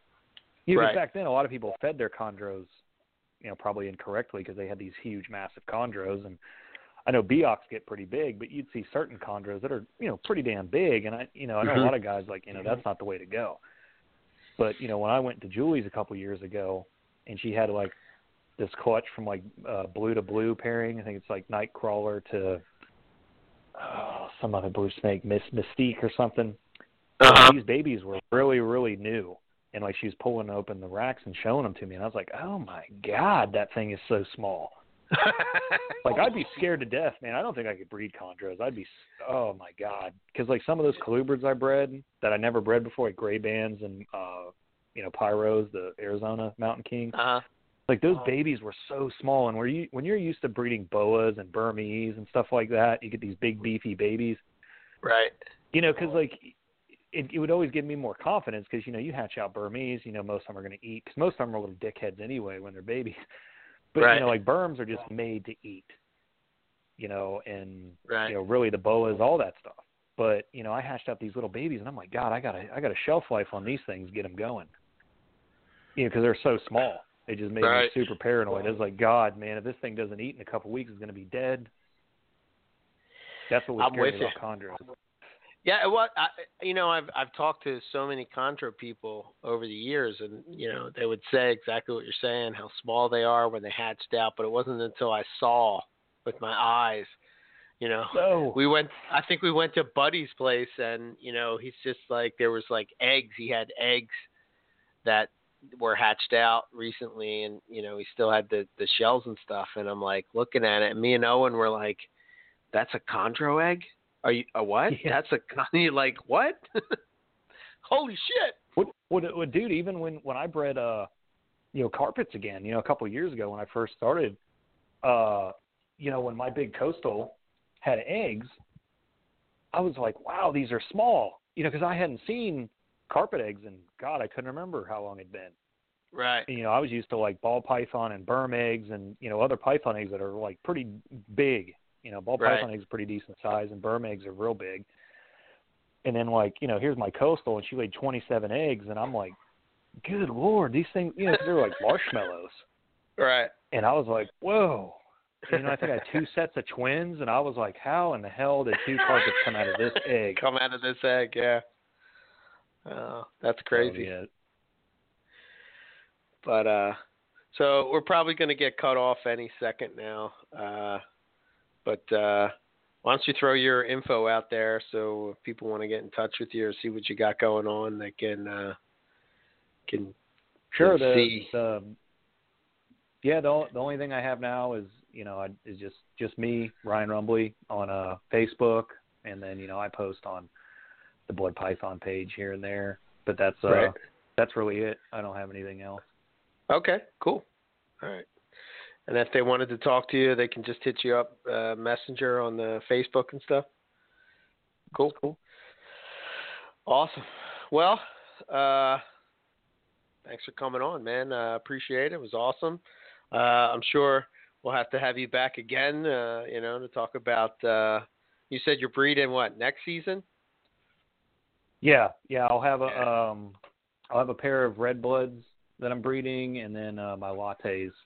I'm going to breed those together. So I don't I don't really know how big that matrix female is, and I think I don't even think she's three yet. So I'm I don't. You know, I'm gonna try to wait till all my bloods are around four years old to to breed Four them. years old. but Okay. yeah, um, so I'm gonna breed. You know, unless one like just na- naturally grows big enough in three years, but Right. uh, I have a pair of reds I'm gonna breed. They're real nice, and I'm gonna breed uh you know my lattes. So Cool. we'll see how that goes. Cool, cool, cool. And uh, we'll just be keeping out. Well, I know I'll be watching all the stuff you're picking up, so that I can see the pairs, see where uh, Yeah, you know, man. Well, that that my I future got, uh, purchases will come from. Oh well, dude, I got a. You know, I didn't post any pictures of them yet because you know a lot of this. You know, I, they're coming later this month. But you know, I have like ten snakes coming in February. nice. But Okay. yeah, and that they're you know some from Nick, some from Matt Turner, and then uh, uh Frank, more from Frank Good. Cool. So those would be cool. You'll really like those Borneos from Frank. They're just they're just nuts looking. I'll actually when when we're off, I'll I'll send you some pictures of the ones I'm getting from Frank. They're just nuts. Cool. Awesome. All right, man. Well, uh, All right, buddy. again, thanks for coming on, and uh, welcome back anytime.